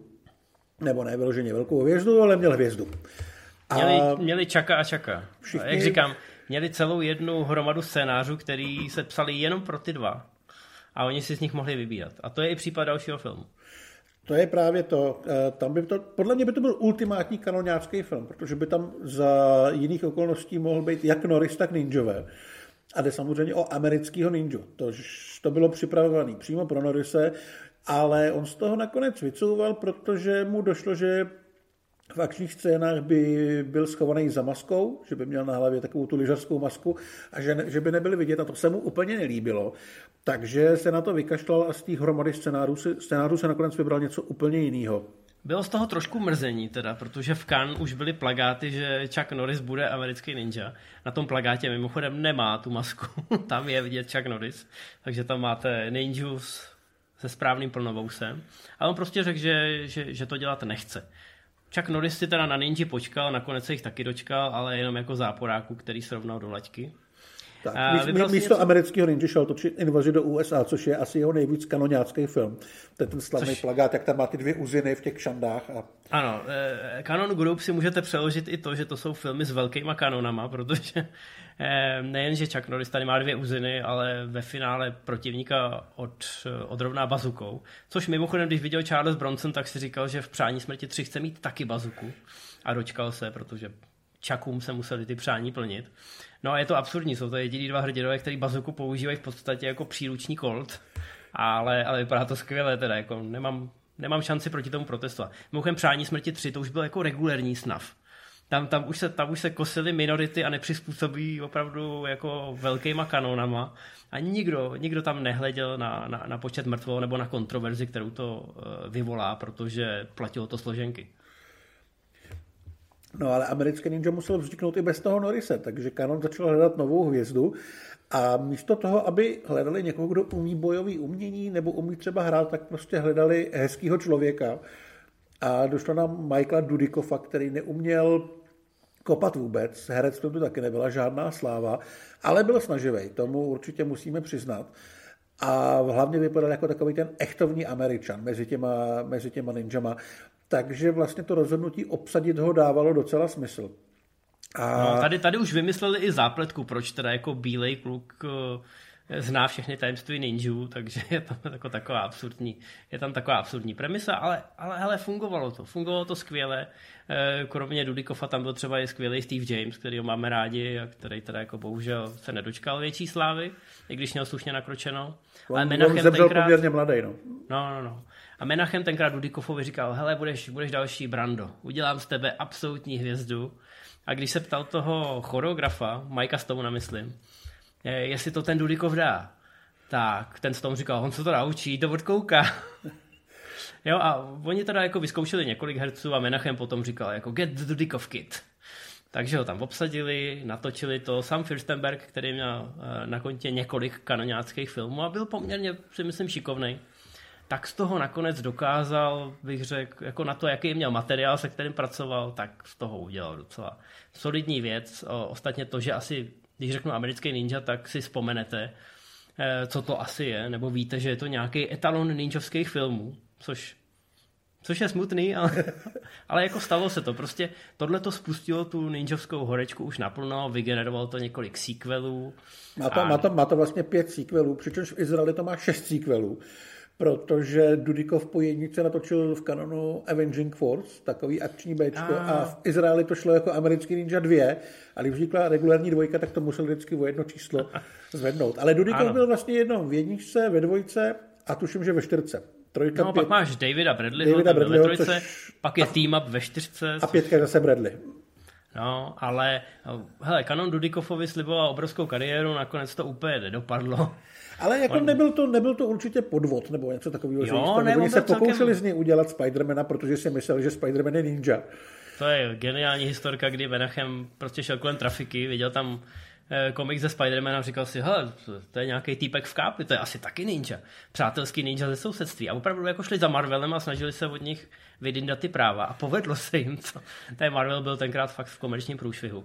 Chystáme ještě letos, zase budu slibovat, ale ještě chystáme letos mega speciál k prvnímu Spider-Manovi, kde v celém jednom díle probereme tuhle tu fascinující historii a i to, co v kanonu chtěli dělat se Spider-Manem. Nebylo to nic hezkého, to vám můžu slíbit. Ale americký ninja se stal, byl to prostě zase jako trefa do černého, i když napůl omylem. Dokonce i ta invaze do USA byla nějakým způsobem úspěch, i když je to teda těžká exploatace a sází to na ten strach Američanů z toho, že někdo připadne, přepadne uprostřed noci. Bylo to, bylo to absurdní ta zápletka, jo. Na druhou stranu ten film je velkolepý. Dost možná je to jeden z nejvelkolepějších kanoniáckých filmů, protože oni protahovali eh, někde runway a museli zbořit celý jedno předměstí. Jo, ty baráky prostě museli jít pryč, dokonce tam byl i nějaký obchodák, ten musel taky pryč. A kanoniáci přišli a protože jako byli podnikaví, tak řekli, hele, my to zboříme za vás. A to je film, ve kterém opravdu vybuchují celý baráky. A to nejsou žádné digitální expoze, samozřejmě tenkrát nebyly. Takže to jsou prostě obrovské množství sudů s benzínem. A když se na to podíváte dneska, tak si říkáte přes veškerou tu Bčkovou zápletku a přesto, že je to samozřejmě Bčko, nebylo na to tolik peněz a je tam je, tam prkený Chuck Norris, ale když tam teda něco vybuchuje, tak to vybuchuje teda s obrovským gustem. Tam je ten a... moment, kdy on likviduje ten obchodák, kdy vlastně projíždí obchodákem, který se měl taky zbořit, tak to celý, celý to přízemí projede jeepem nebo něčím takovým. Takže tam to vzali velmi poctivě. No, je, je, už jenom pro tohle je to, je to neuvěřitelné a měli byste to vidět. E, neříkám, že je to nějak zásadně dobrý film. To asi nemůžeme říct skoro o žádným kanoňáckém filmu, ale má to svoje okamžiky a jak říkám, nás to chytilo v tom správném věku. My jsme ty videopůjčovny tenkrát vyluxovali. A proto jakkoliv se tomu částečně trošku posmíváme té kanoňácké tvorbě a částečně žasneme nad tím, co všechno bylo možné v tom zákulisí, tak některé ty filmy nekriticky milujeme, i když Určitě. je to skrz ty růžový brejle toho dospívání. V jednom z těch dokumentů je krásná část, kdy tam mluví Eli Roth, že byl navštívit Quentina Tarantina který se mu chlubil, že má, tuším, amerického Ninja 3 na 35 mm pásu a že na to koukali v tom jeho kině a Ross tam právě říká, jak se můžete jako vysmívat a pohrdat touhle společností, když její díla miluje největší režisér současného Hollywoodu. Jo? Jako, je to je to svým způsobem krásný to, co oni tvořili, protože nikdo jiný na to neměl odvahu jít do takového dna. No a hlavně se to stalo všecko v hrozně krátkém časovém sledu. My se bavíme o tom Přání smrti 2, to je 1982 asi. A už o pět let později, v roce 87, se, obje, se začaly objevovat první znaky toho, že se to impérium trošku hroutí a že ten systém asi nebude úplně fungovat. Takže jako během těch pěti let oni vyprodukovali neuvěřitelné množství filmů. Za chvilku se k tomu dostaneme. Ale u toho Missing in Action zjistili, že teda OK, tady jsme se přiživili na tom druhém Rambovi a to skvěle zabralo. Byl to obrovský hit. Takže další věc, kterou točili s Chuckem Norrisem, tak ta se zase přiživila na kontroverzi skutečných událostí, přepadení letu TWA. Což samozřejmě i pro ně jako Izraelce byla velká věc, protože se jich to dotýkalo i osobně. To znamená, říkali, hele, tak uděláme, ta, uděláme ensemble film, bude se jmenovat Delta Force a bude to taková poklona těm speciálním jednotkám. Chtěli tam mít oba čaky, Bronsna i Norrise, takže by to bylo jako v jejich, v jejich očích by to byl největší akční film všech dob samozřejmě. Jenže Bronson se nechtěl dělit o to místo na stříbrném plátně. Přesně tak. Bronson odešel, místo něj tam byl Lee Marvin. Eh, v mých očích to je možná jako lepší volba, protože toho Marvina jsme vlastně v 80. letech v podobných rolích už nevídali ale uh, furt tady byl spíš takový ten velitel, který rozhoduje a posílá ty lidi na ty mise. Jinak tam je to komando, který stejně tam jenom od toho, aby zastřelilo nějakého vojáka číslo 7, protože všechny ostatní vykosí Chuck Norris. A hlavně tam Chuck Norris, který je takový James Bond a k, no. němu, k němu je to komando. On z něj Menahem chtěl mít novýho Clinta Eastwooda a jeho tak prezentovali toho Chucka Norrise.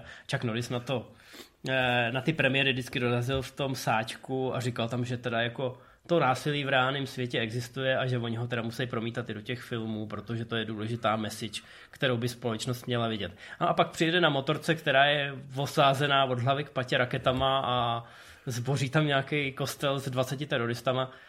Můžete si dvakrát typnout, kdo měl asi nápad s tou motorkou, protože tenhle film režíroval sám Golan a byl to teda jako byl to velký odskok od těch jeho muzikálů a filmů o dospívání, protože tady už pochopil, co od něj ty američtí diváci chtějí. No, Bronson místo toho natočil Přání smrti 4 a všichni byli asi spokojení. Tam teda bazuku nemá, ale myslím, že tam na konci uh, Richarda Lyncha rozstřelí takovým tím podvěsným granátometem, jak jsem montoval na útoční pušky. Jo, a to není ten film ještě, kde Charlie Bronson v podstatě celý film stráví na vozečku. To je ne, pětka. to je pětka, to je pětka, no. to je špičkový film.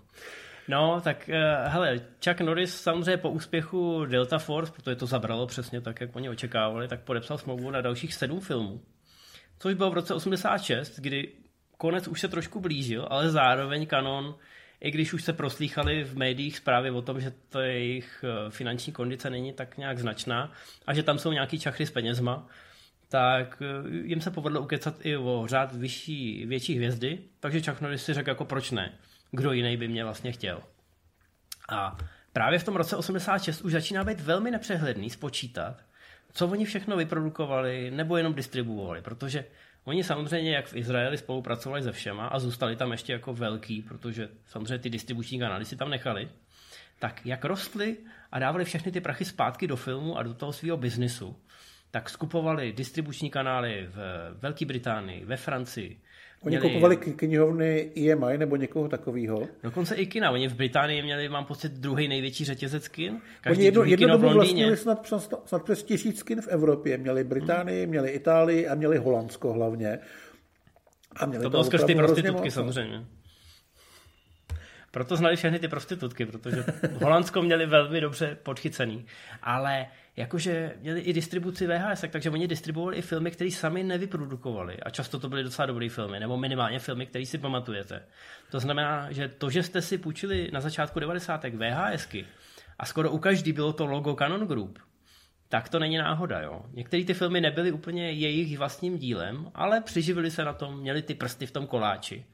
A měli prsty ve všech koláčích. Podobně jako Karolko, který se v, přibližně ve stejné době taky trošku rozpřáhlo a chtělo vlastnit jako vlastní studio, jako vlastní kinodistribuci a vlastní videodistribuci, vlastní televizní kanál. Takže podobně i oni se takhle rozjížděli, protože si mysleli, že to je to je to, co musíte udělat, abyste v tom Hollywoodu mohli vládnout, abyste mohli být na úrovni těch největších hráčů. A samozřejmě pořád se bavíme o dvou kamarádech, o dvou bratrancích, který přišli a který, i když se občas podívali na ten účet bankovní a viděli tam nějaký prachy, tak ve skutečnosti oni podle mě přestali chápat, že je to jenom iluze, že ty prachy, že jdou pořád na dluh a že je to pořád o tom, jestli přeprodají dostatek těch premis na tom dalším trhu v Kán, nebo vydindají nějaký ty úvěry z evropských bank. A v jednu chvíli prostě si mysleli, že, že to je v podstatě že to není problém. Že není problém každý další týden sehnat dalších 5 milionů na cokoliv to dělají.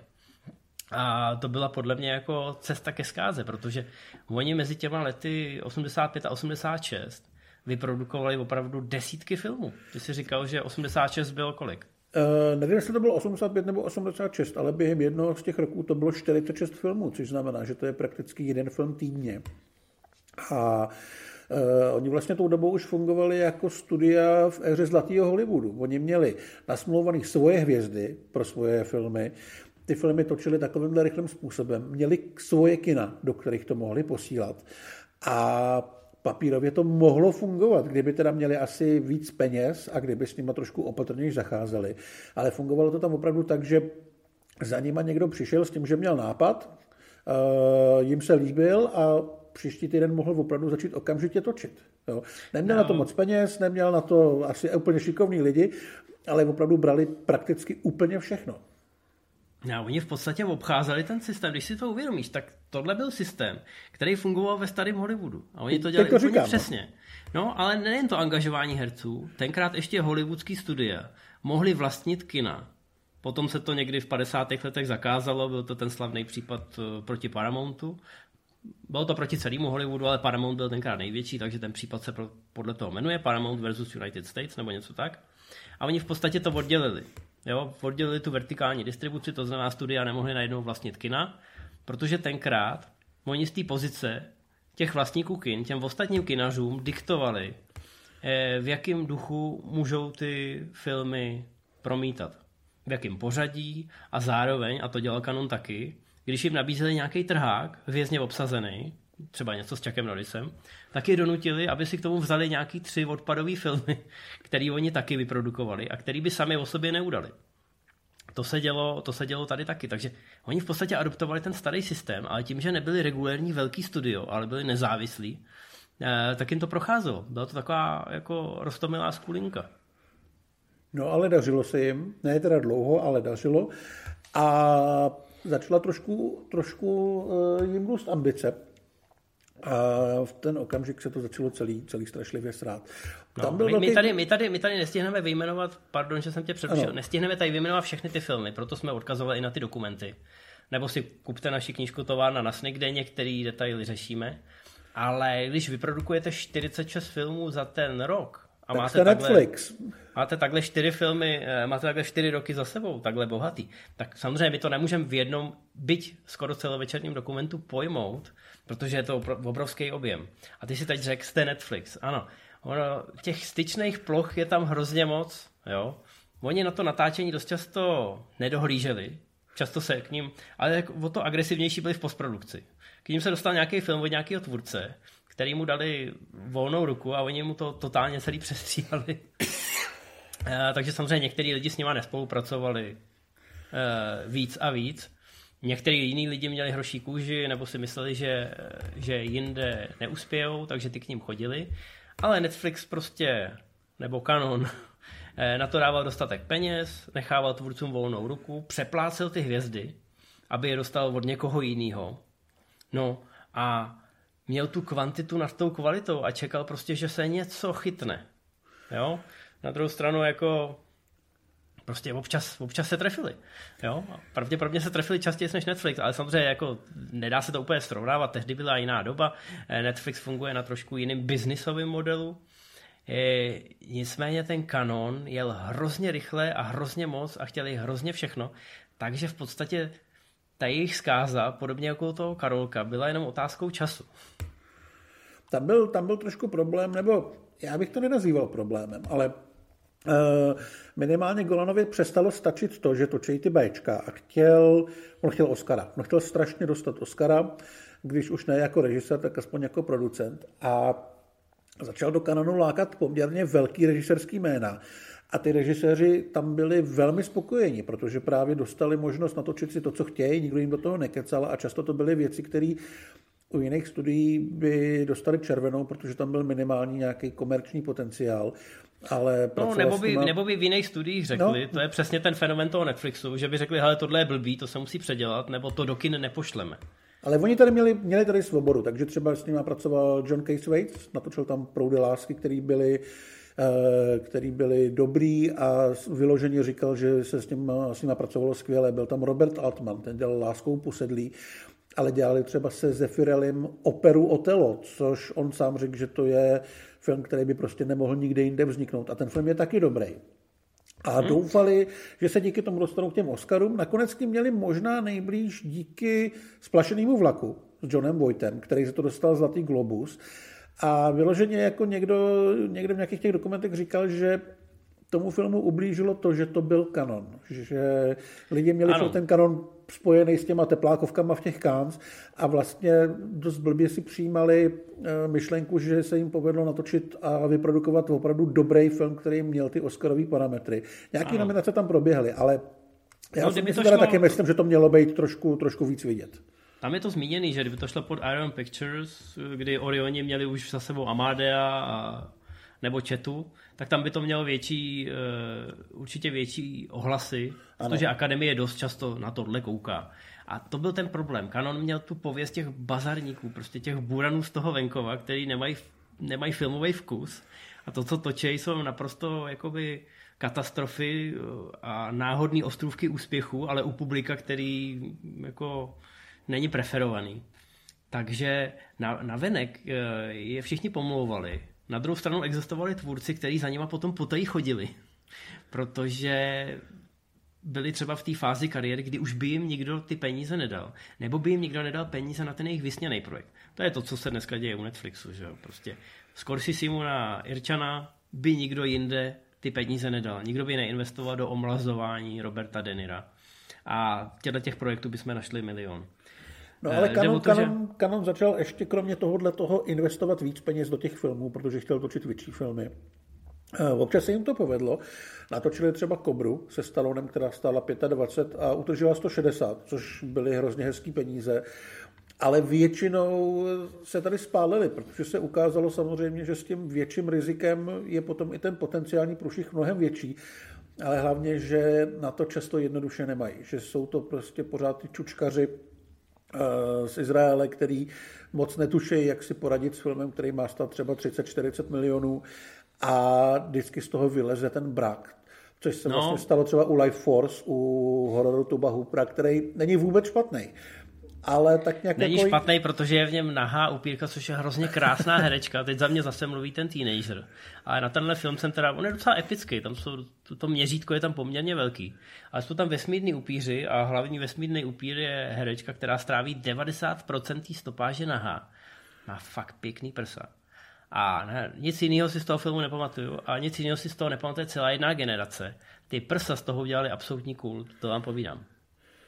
No, ale asi se čekalo, že to vydělá víc peněz. Stalo to hodně, nevydělalo to moc a Canon prostě nebyl zvyklý na to pracovat s takovýhlema rozpočtama a asi i s trošku jiným stylem, který by měli takhle velký firmy nabídnout, protože už tím oslovovali malinko jiný publikum. A postupem času těchto těch průserů bylo víc a víc. No speciálně Toby Hooper k ním přišel, eh, že si chtěl natočit druhý texaský masakr, a oni mu to teda dali a on natočil takový bizarní mix komedie a satiry sociální a nikdo vlastně co, co, nevěděl... Což nikomu neřekl, že takhle to bude vypadat. Nikdo vlastně nevěděl, co s tím. Ani v té postprodukci tohle byl případ, kdy to fakt nešlo spravit nebo s tím eh, cokoliv udělat. A oni na něj hodně sázeli, protože on samozřejmě měl to jméno v tom hororovém žánru. Dokonce mu chtěli dávat jako i toho Spidermana, což v jeho, v jeho režii měl být body horror, něco na způsob Cronenbergovy mouchy. Nedošlo na to, ale myslím si, že zrovna Hooper je, je poměrně, jako že to s nima uměl. Že si tam dokázal prosadit ten svůj projekt, pak si ho nějak natočit a ubránit.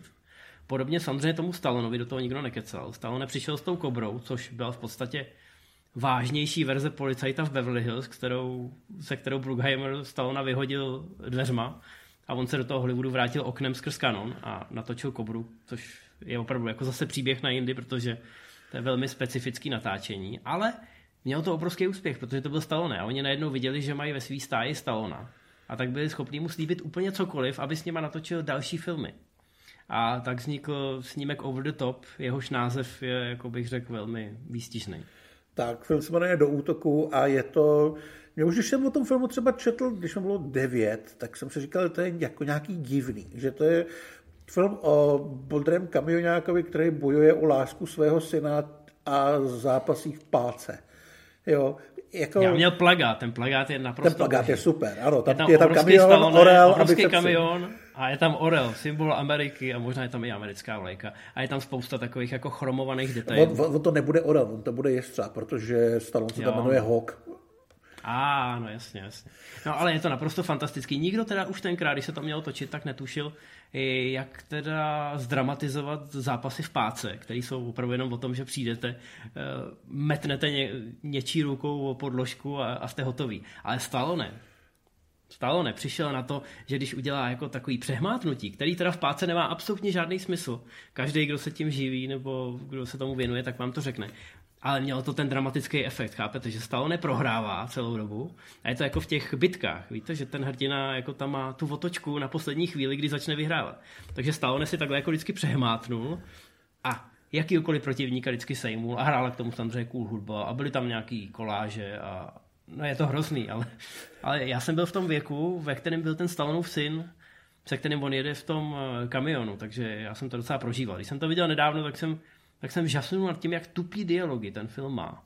A jak to vlastně celý absolutně nedává smysl, ale nějakým způsobem se to povedlo dostat do kin, kde to teda neuspělo a naprosto chápu proč dneska. No, oni totiž si mysleli, nebo Golan si myslel, že ta páka bude stejný fenomén, jako byl třeba ten breakdancing u toho breaking, což se úplně nepovedlo. Mládež bude chodit a bude si dávat páku. I no, holky. Navíc doufal, doufal, že to bude něco jako, něco jako roky, už jenom kvůli tomu, že měl toho stalo, na který za to dostal snad 12 milionů, nebo kolik, opravdu no, veliký šíleně. No. To, je, to je přesně, Karolko a Kanon tenkrát způsobili tu inflaci těch honorářů, protože nějak ty hvězdy museli přeplatit. A celý Hollywood z toho byl nešťastný, protože jim ty velké studia jim pak taky museli platit tyhle ty peníze a museli jim dávat všechny ty extra služby. No. To byl právě ten případ, kdy tyhle dva indie hráči způsobili v eh, Hollywoodu obrovský poprask. Ale do útoku je vlastně typický představitel těch filmů, který Canon poslali ke dnu. Byl to drahý film, který nebyl dobrý, nebyl tudíž ani úspěšný. A tady už se nepovedlo ty díry zaplácat těma Bčkama, protože ty samozřejmě vydělali nějaký peníze, ale ta ztráta byla tak obrovská, že to nestačilo, jednoduše. A nebyl poslední, bohužel, z těch průšvihů dál. Tady byly Uh, no, asi začneme Supermanem, který vlastně vyloženě oni přiznávají, že tam to skončilo, že tam byl ten průser.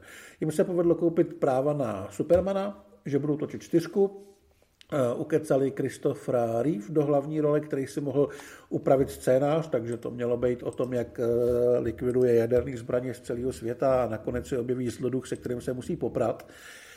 A mysleli si, že to je ono, že to je to, co je dostane fakt do té první ligy. A ono a oni, by je to tam toho... možná i dostalo, jenomže už během natáčení se zjistilo, že fakt nejsou prachy.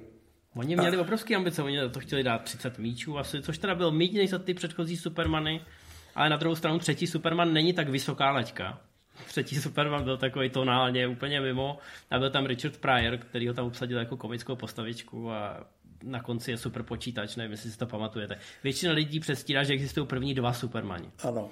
Jo, a celá ta série... naštěstí je vidět, že už na to prostě neměli neměli peníze, takže trikově to vypadá vlastně stejně blbě jako třeba ten Herkules, o kterém jsme mluvili. No ale, ale opravdu, oni přemluvili toho Riva, že, že mu dají šanci si vymyslet vlastní zápletku a on vymyslel něco na způsob Godzilla, že teda jako je tady nebezpečí, samozřejmě ještě jsou furt studená válka, že nebezpečí atomový útoku a že teda Superman by mohl vzít všechny ty atomovky, roztočit je a odhodit je do vesmíru, což, což tam je a vypadá to, to jak něco z krtečka. Nicméně teda odhodí do vesmíru a tím vznikne nukleární muž, nebo nevím, jak se jmenuje. No, myslím, že nukleármen, není to radioaktiv, je to nukleármen. No, a hraje ho mimochodem eh, bývalý stripter. Ano, ano, jestli znáte Chip and Dales, tak tohle je jeden z nich. Vypadá, jako v tom kostýmu vypadá hrozně. Asi vypadá líp nahej, ale jsem rád, že to nikoho nenapadlo nám to ukázat. Jsme jako akční scény, ne všechno, všechno je tam totálně tragický. Říkáte si, jak se tam ty herci mohli ocitnout, ale prostě Golobus byl asi velký ukecávač a mohli jim říct, hele, my jsme točili se Stallonem a se Zefirelim a Bůh ještě, my, my víme, co děláme. No, ne, nevěděli, co dělají, byl to obrovský průšvih, v podstatě to zazdilo Zazdilo to ty komiksové adaptace na dlouho dopředu a kdyby se jim náhodou povedlo natočit toho Spidermana, tak pravděpodobně bychom dneska už žádný superhrdinský filmy neviděli. Nevím, jestli je to dobře nebo špatně, to si musíte v hlavě srovnat sami, ale Superman 4 je prostě jeden z těch nejhorších možných filmů. Je to přesně v těch žebříčkách vždycky, když se sestavují. Největší produkční průšvihy, eh, nejhůř vypadající blockbustery. Tenhle film by vyhrál spoustu takovýhle anticen. No ale nebyl ani tenhle poslední. Ještě tady byly Vládce vesmíru, He-Man. Film podle série hraček, ve kterém se objevil Dolph Lundgren, což se ukázalo jako velký problém, protože neuměl anglicky. Takže člověk... Ta historka, ta historka se Stallonem je výborná. Jo, Stallone se velmi, velmi zděsil, když zjistil, že tomu člověku dali hlavní roli a že v ní bude muset mluvit. Ale Landgren o tom filmu tak jako zpětně nějak myslím si, že ho nemá úplně rád, ale tak, jak ho bere, jako že to má za sebou a jestli to užil. A je tam vlastně výborný Frank Langela, který hraje záporáka v gumové masce, protože nikdo moc nevěděl, jak za ty peníze, které nebyly, vyrobit vlastně skeletora, tak dostal gumovou masku někde z nějakého obchodáku. No, ale opatlali ho nějakou ten, sádrou. A... No, Langela ten film údajně jako miluje, jo, že říkal, že se takhle, se takhle jako nikdy v životě nevyblbnul. No a on ale... říkal, že to vzal kvůli svým dětem, kteří no. milovali Hýmena, protože tenkrát už byly takový ty raníčky a prodávali se ty figurky ohybný. Taky jsem měl ohýbacího Hýmena od Matelu. A Matel slíbil, protože v tom viděl prachy, tak slíbil, že zaplatí půlku rozpočtu. Jo, a to si kanon řekl, aha, tak to je dobrý a budeme mít, budeme mít nový hvězdní války, takhle o tom Menachem mluvil. Že to budou jako nový hvězdní války, to je rok 87, že jo, už jsme měli pár let po návratu Jediho, takže lidi začali mít hlad. A hele, já to mám, já jsem to viděl jako hrozně malej a hlavně ta infantilita toho hrozně zapůsobila. Já to měl a... taky rád. A jsou tam výborný vedlejší postavy. Myslím, že tam je Anthony DeLongis, což je jeden z nejlepších šermířů, takže proto třeba i ty bitky eh, na ty meče tam vypadají dobře. Tak tam hraje záporáka. A jasně, ty lidi jsou namaskovaný jako úplně, jak, jak kdyby to dělala moje máma, jo? Která no, vypadá, má vypadá to jak ty strážce vesmíru, že jo? Tohle jsou vládce vesmíru, ale jinak to jsou Power Rangers, co se týče masek a té výpravy. A no ano, možná i toho herectví. I když Frank Langella se snažil teda. Ne, ale jako mám to rád, mám pocit, že tam je jedna z prvních rolí Courtney Cox, která tam hraje nějakou teenagerku. Aha. Protože teenageři najdou kosmický klíč, což je taková, což je něco, na co hrál Michal David v 80. letech. Jo, tak, takový to piano, co je zároveň kytara a má to na sobě příliš mnoho diod, než abyste to brali vážně. Takže najdou kosmický klíč a zahrajou na ně nějakou melodii a tím přilákají ty lidi z té planety, já teď nevím, jak se ta planeta jmenuje. No a teda jako na planetě Zemi se odehraje velký kosmický souboj a no, jsou to ty strážci vesmíru. Mohlo to mít epickou závěrečnou akční scénu, která by to trošičku vylepšila. Kdyby jim nevypli prout. Kdyby jim nevypli prout, protože tenkrát už ty prachy fakt nebyly. Gary Goddard, dej mu pámbu jako všechno. Byl hrdina, byl to režisér. Celou tu, celou tu produkci musel bojovat s tím, že každý den mu řekli, že má jenom půlku peněz oproti tomu předchozímu dnu, takže jako některé masky se nedodělaly, některé věci se musely dělat na poslední chvíli. To znamená, že to má ten vizuál těch strážců vesmíru není náhoda, ale je to zároveň teda jako klobouk dolů před všema, kdo na tom pracoval a kdo se snažil vždycky každý den na poslední chvíli něco předělat, aby to vůbec nějak vypadalo a aby to vůbec nějak dopadlo. A extrémem teda byla ta finální scéna, kdy Matel řekl, že z toho couvá a, a nedodal tu půlku toho rozpočtu, takže ty peníze začaly opravdu hodně rychle chybět. A někdo přišel a řekl, že nezaplatili za elektřinu a vypnul proud v tom ateliéru. A oni byli uprostřed natáčení té finální akční scény. Měli, mám pocit, i postavený ten skeletorův palác, což byl poměrně nákladný set. No a teď to vypadalo, že se to začne během několika dnů všechno rozebírat a už to teda jako nikdy nikdo nebude moct dokončit. Jo. A ten Gary Goddard vytáhnul z kapsy prachy, svoje vlastní, a povedlo se jim nějak přesvědčit ty lidi, aby tu elektřinu znovu zapli a aby to mohli dotočit. Ta finální scéna je trošku kompromitovaná, je vidět, že to museli dodělat na poslední chvíli, ale aspoň to nějak dopadlo. No ale nebylo to jenom špatný. Ke konci uh, té slávy kanonu se povedlo i pár docela zajímavých věcí. Povedlo se získat Jean-Claude Van Damme. Tam je ta slavná historka, kterou vyloženě říká i Golan, že byl v nějaké restauraci a nějaký divný čištník ho poznal a udělal kop s otočkou a líznul mu takhle, takhle čelo. A druhý den byl pozvaný na kobereček, se teda promluvěj. Tam to teda mohlo skončit velmi špatně, protože Van Damme říkal, že říkal, já mám, jako, já mám svaly, já umím dělat bojový umění, umím dělat provaz a takový. A on mu říkal, já to nepotřebuju, jako, já mám Michaela Dudikova na tyhle filmy, já nepotřebuju dalšího takového člověka. A nakonec nějak domluvili, Golan řekl, tam zavolal sekretářce a řekl, přines scénář na Bloodsport a uvidíme. No a vznikl Krvavý sport, což byl velký hit, o tom jsme točili vlastní speciál, takže o tom moc mluvit nebudem. Ale vzniknul v podstatě už v době, kdy Canon byl v konkurzu, ano. protože to už byl ten sklonek, sklon roku 87, kdy už věděl, že to jde, už se vědělo, že to jde pod vodu. Na, na konci Vládců vesmíru je potitulková scéna, kdy, kdy se vynoří Frank Vangela z vany, nebo z takového nějakého slizu a řekne, já se vrátím. Bohužel se nikdy nevrátil. A Albert Piun, který se stal takovým zachráncem lomeno hrobníkem kanonu, tak zdědil všechny ty projekty, které ještě nebyly natočeny. To znamená, zdědil druhý vládce vesmíru a nějaký ty kostýmy a kulisy z jedničky. Eh, zdědil prototypy toho Spidermana, který ho teda měl natočit a k tomu taky už byly hotové nějaký designy. A nakonec ani na jedno nedošlo, protože to obojí byly licence a jako museli ty filmy být natočený v určitý kvalitě, což nebylo kompatibilní se stavem bankovního účtu v Canonu. Takže se to všecko vzalo a vymyslel se nějaký jiný projekt, který neměl žádnou licenci a mohl teda vypadat úplně dementně. A to byl Cyborg. Představte si toho Vandama, který natočí uh, ten krvavý sport a ještě má teda pocit, že, teda, že by to teda šlo. Aniž by měl tušení, že v kanonu už nejsou vůbec žádný prachy a že konec je velmi, velmi blízko. V podstatě děláte roznožky na Titaniku. A teď za ním teda přijde ten Piu a řekne, hele, natáčíme sci-fi Kyborg a bude to, bude to hrozná pecka. Pojď, jdeme na to tak Van Damme do toho dal všechno svoje srdíčko a myslel si, že toho teda dostane do toho Hollywoodu a, a dopadlo to teda jako apokalypticky. On je to, to dopadlo, to, dopadlo film. to vlastně tak, že podobně jako u krvavého sportu ukecal Van Damme eh, Golana s Globusem s tím, že to dostříhá sám a na dva měsíce se zavřel ve střižně a ten film předělal, dodal tam nějakou akci, něco ubral a snažil se z toho udělat něco, co bude mít aspoň začátek, prostředek a konec a bude to aspoň trošku dávat smysl. Což se mu asi v rámci možností povedlo. Ty možnosti samozřejmě, jak říkáme, byly naprosto příšerný. Nebyly prachy, nebyly kulisy, nebylo nic a byl piun, takže nebyl ani talent. A... To, co slyšíte v pozadí, mimochodem, to jsou kladiva nad Matějem ano. a takhle nějak to podle mě znělo v těch kancelářích Kanonu, kdy se jako sice někde natáčelo, ale už se to tam rozebíralo a už se prodávalo všecko, na co se šlo přijít aby oni vůbec zůstali v existenci, protože oni opravdu na ten provoz, na to, aby dotočili všechno, co měli rozmyšlený a roztočený, tak potřebovali několik milionů týdně a najednou ty prachy nebyly. Evropské banky o nich zdrhly, eh, neměli ty hitovky, to znamená, že neměli co přeprodávat. Ty distributoři zahraniční už pochopili, že ten systém je rozbitý, že to, co jim slibujou, oni v životě nemůžou dodat, takže jim ani už ty peníze předem nedávali. A najednou se to celý zhroutilo a bylo jenom dotočit ty filmy, které už teda v produkci byly. Proto uvidíte, že jako v letech 88 a 89 ještě pár filmů bylo, ale to je ta klasická hollywoodská setrvačnost, že to byly filmy, které se natáčely v tom roce 87, kdy ještě teda jako se povedlo vyhrábnout nějaký peníze z kapsy, nebo to ty věřitelé nechali dotočit a investovali do toho nezbytné množství peněz, aby to dostali do těch kin a z těch zisků se potom nějak zahojili.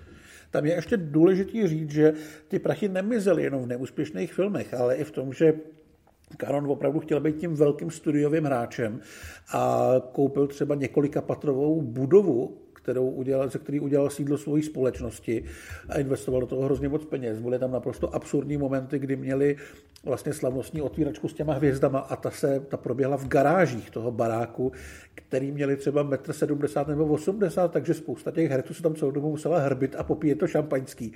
Chudák Lundgren. Asi tak, no. Takže se jim to vlastně celý hrozně vymklo, zároveň už nedokázali pořádně ani dělat to, v čem byli dobrý a co jim vydělávalo ty prachy. A na konci toho roku 89 už vlastně bylo všem jasný, že je konec. No, byl, byl, to, byl to neudržitelný model, Oni přestali točit ty levné filmy, najednou viděli, že dosáhnou na Stallona, nebo měli Norise, který si ale říkal, čím dál tím víc peněz. Uh, takže tím, že se snažili být ten plnohodnotný hollywoodský hráč, tak se vlastně spronevěřili tomu, co generovalo ten zisk uh, v první řadě. No a jakmile se tenhle ten model rozpadnul, tak ten kanon v podstatě okamžitě schořel. Jak říkám, celá ta éra trvala nějakých sedm let, ale ve skutečnosti už v roce 87 bylo jasný, že to jde pod vodu.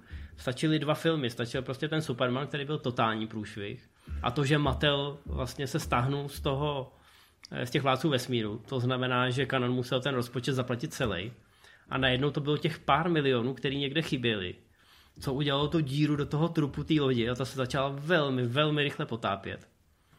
Uh, Golan s Globusem se rozešli trošičku ve zlým, natolik, že Menachem si založil vlastní novou filmovou společnost 21st Century Film a natočil tam několik filmů a včetně Nebudeme to rozebírat. Byl, byl tam pátý, pátý přání smrti a byl tam Kapitán Amerika, který vznikl jenom kvůli tomu, aby nepřišli o licenci.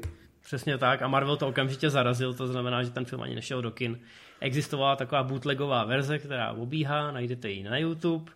Na vlastní nebezpečí, doporučuji, jenom na vlastní nebezpečí, je to opravdu jako silná káva. No, ale Menachem byl na, na Jorama tak naštvaný, že dokonce eh, začali oba natáčet film o Lambádě, což byl jeden z těch projektů, který měli ještě v tom původním katalogu.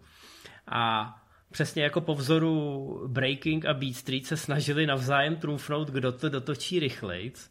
Mám pocit, že jedni měli práva na ten název Lambáda a druhý, teď nevím, kdo je kdo, eh, měli práva na tu písničku. Takovou tu písničku, když řeknu Lambáda a jste dostatečně starý jako my dva, tak si pamatujete ten popěvek. Jo, takže to bylo zajímavé a dokonce Dokonce premiéra probíhala ve stejném kině. se sjeli limuzíny z obou stran těch soupeřících uh, producentů a bylo to teda takový jako asi hodně awkward.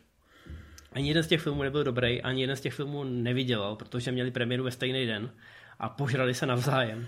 Takže to byl takový symbolický konec. No a ale není to konec kanonu. Ten jejich odkaz žil dál, ať už to bylo skrz toho 21st Century Film, nebo skrz, lidi, kteří se postupem času na, na ten kanon na, na, nalepili, ať už to byl Avi Lerner, nebo další lidi, co, eh, co si založili podobné společnosti a snažili se na stejném principu, to znamená Máme tady generický akční film, máme v něm nějakou, ať už vyhořelou nebo průměrnou akční hvězdu a prodáme těm zahraničním distributorům to, co chtějí a ty peníze vezmeme a natočíme s minimálním úsilím a minimálním rozpočtem někde na nějaký levný lokaci něco.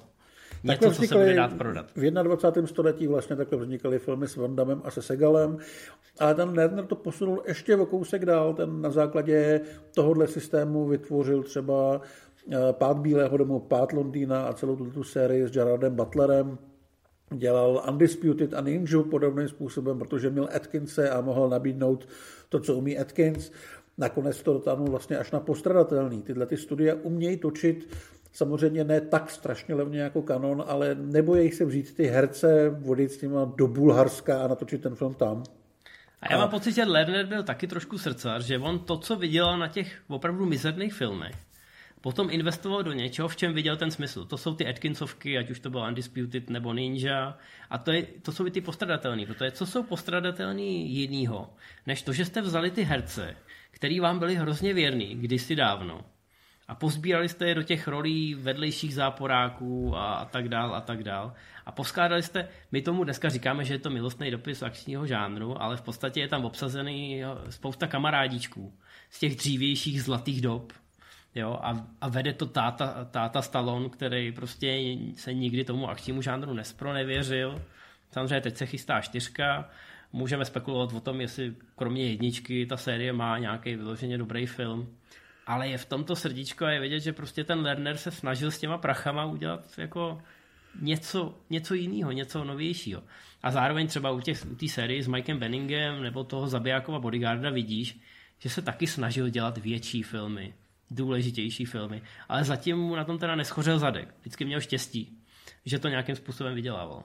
No ale bez tyhle těch naivních snílků by to nešlo.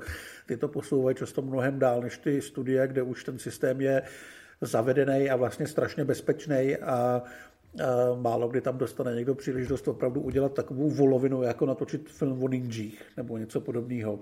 No tak hele, podívej se, Butler a Atkins, to jsou, když pomineme Stedhema, který se teda odkopnul do toho Ačkového žánru, tak najdi mi nějakou jinou rozeznatelnou tvář akčního žánru no, v posledních jasně. letech, že jo. Takže oni no, opravdu... Ne, ne, nebudem tady mluvit o Johnsonovi a podobných, že jo, ale v těch Bčkovějších vodách nebo těch tradičně akčních tam už vlastně nikdo moc není, no. No, takže tyhle pohrobci kanonů, který fungovali do jisté míry na stejném systému, na tom letadle, kdy si všechno předplatíte dopředu s nejistým výsledkem, tak udržovali dlouhý léta ten akční žánr naživu a bylo to v těch letech, kdy opravdu byl na kapačkách, takže eh, musíme tomu kanonu za spoustu věcí poděkovat. My dva asi musíme poděkovat za spoustu krásných zážitků z dětství, kdy jsme byli nenároční a trošku naivní.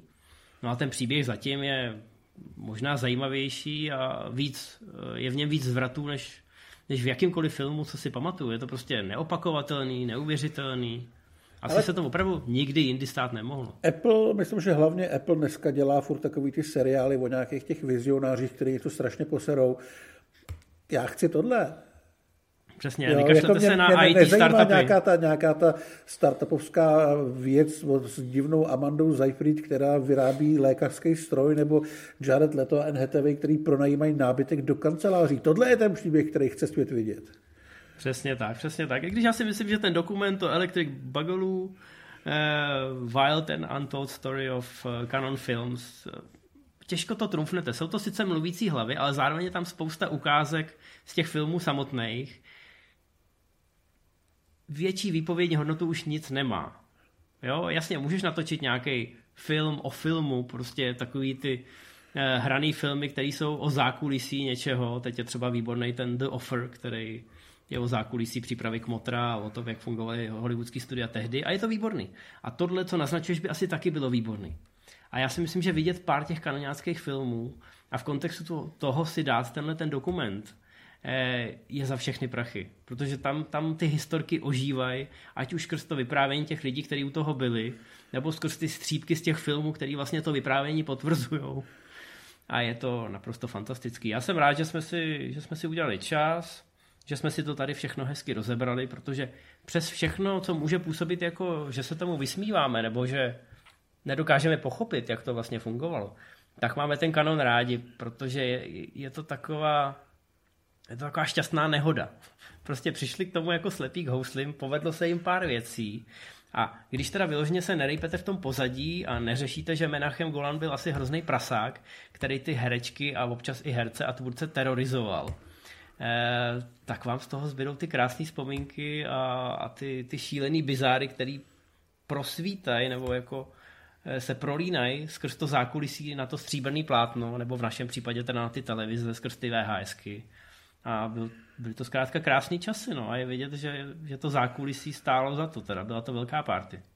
Byla to velká divočina, ale bez toho to v tom Hollywoodu nejde, jinak to skostatí a začne to být nuda, to je hrozná škoda. No, ale je otázka, jestli něco takového, jak říkám, já si myslím, že to je neopakovatelný. My jsme použili ty styční plochy s Netflixem, ale to není úplně srovnatelný. Dneska jsme zkrátka někde úplně jinde ale pro fanoušky těch starých pořádků a 80. let, tak tohle byla naprosto zlatá doba, jak říkám, dostávali jsme toho mnohem víc, protože tady byli ty lidi, co se snažili napodobovat jiný lidi a občas jim to vyšlo a když jim to nevyšlo, tak jsme na to stejně koukali, protože to třeba bylo bizarní a to nás bavilo. A já se vsadím, že když se na některé ty bizáry podíváte dneska, že vás to bude bavit ještě desetkrát víc, protože byste nevěřili, co všechno bylo možné. Možný bylo totiž úplně všechno. Tak já jsem rád, že jsme konečně, konečně jsme ten speciál o kanonu natočili, že jsme mu snad věnovali dostatek prostoru. Já se ani nechci podívat na tu stopáž, no je to, je to krásný, je to celovečerní dokument, který teď budu pár dní stříhat, ale vyloženě se na to těším, protože tohle muselo být řečený. A těšte se, do jakých hlubin žánru se z encyklopedii akčního filmu podíváme zase příště. My se budeme těšit na vás. Do té doby buďte akční a zachovejte nám věrnost. Ciao. Ciao. Didn't work, huh? Yeah, it will.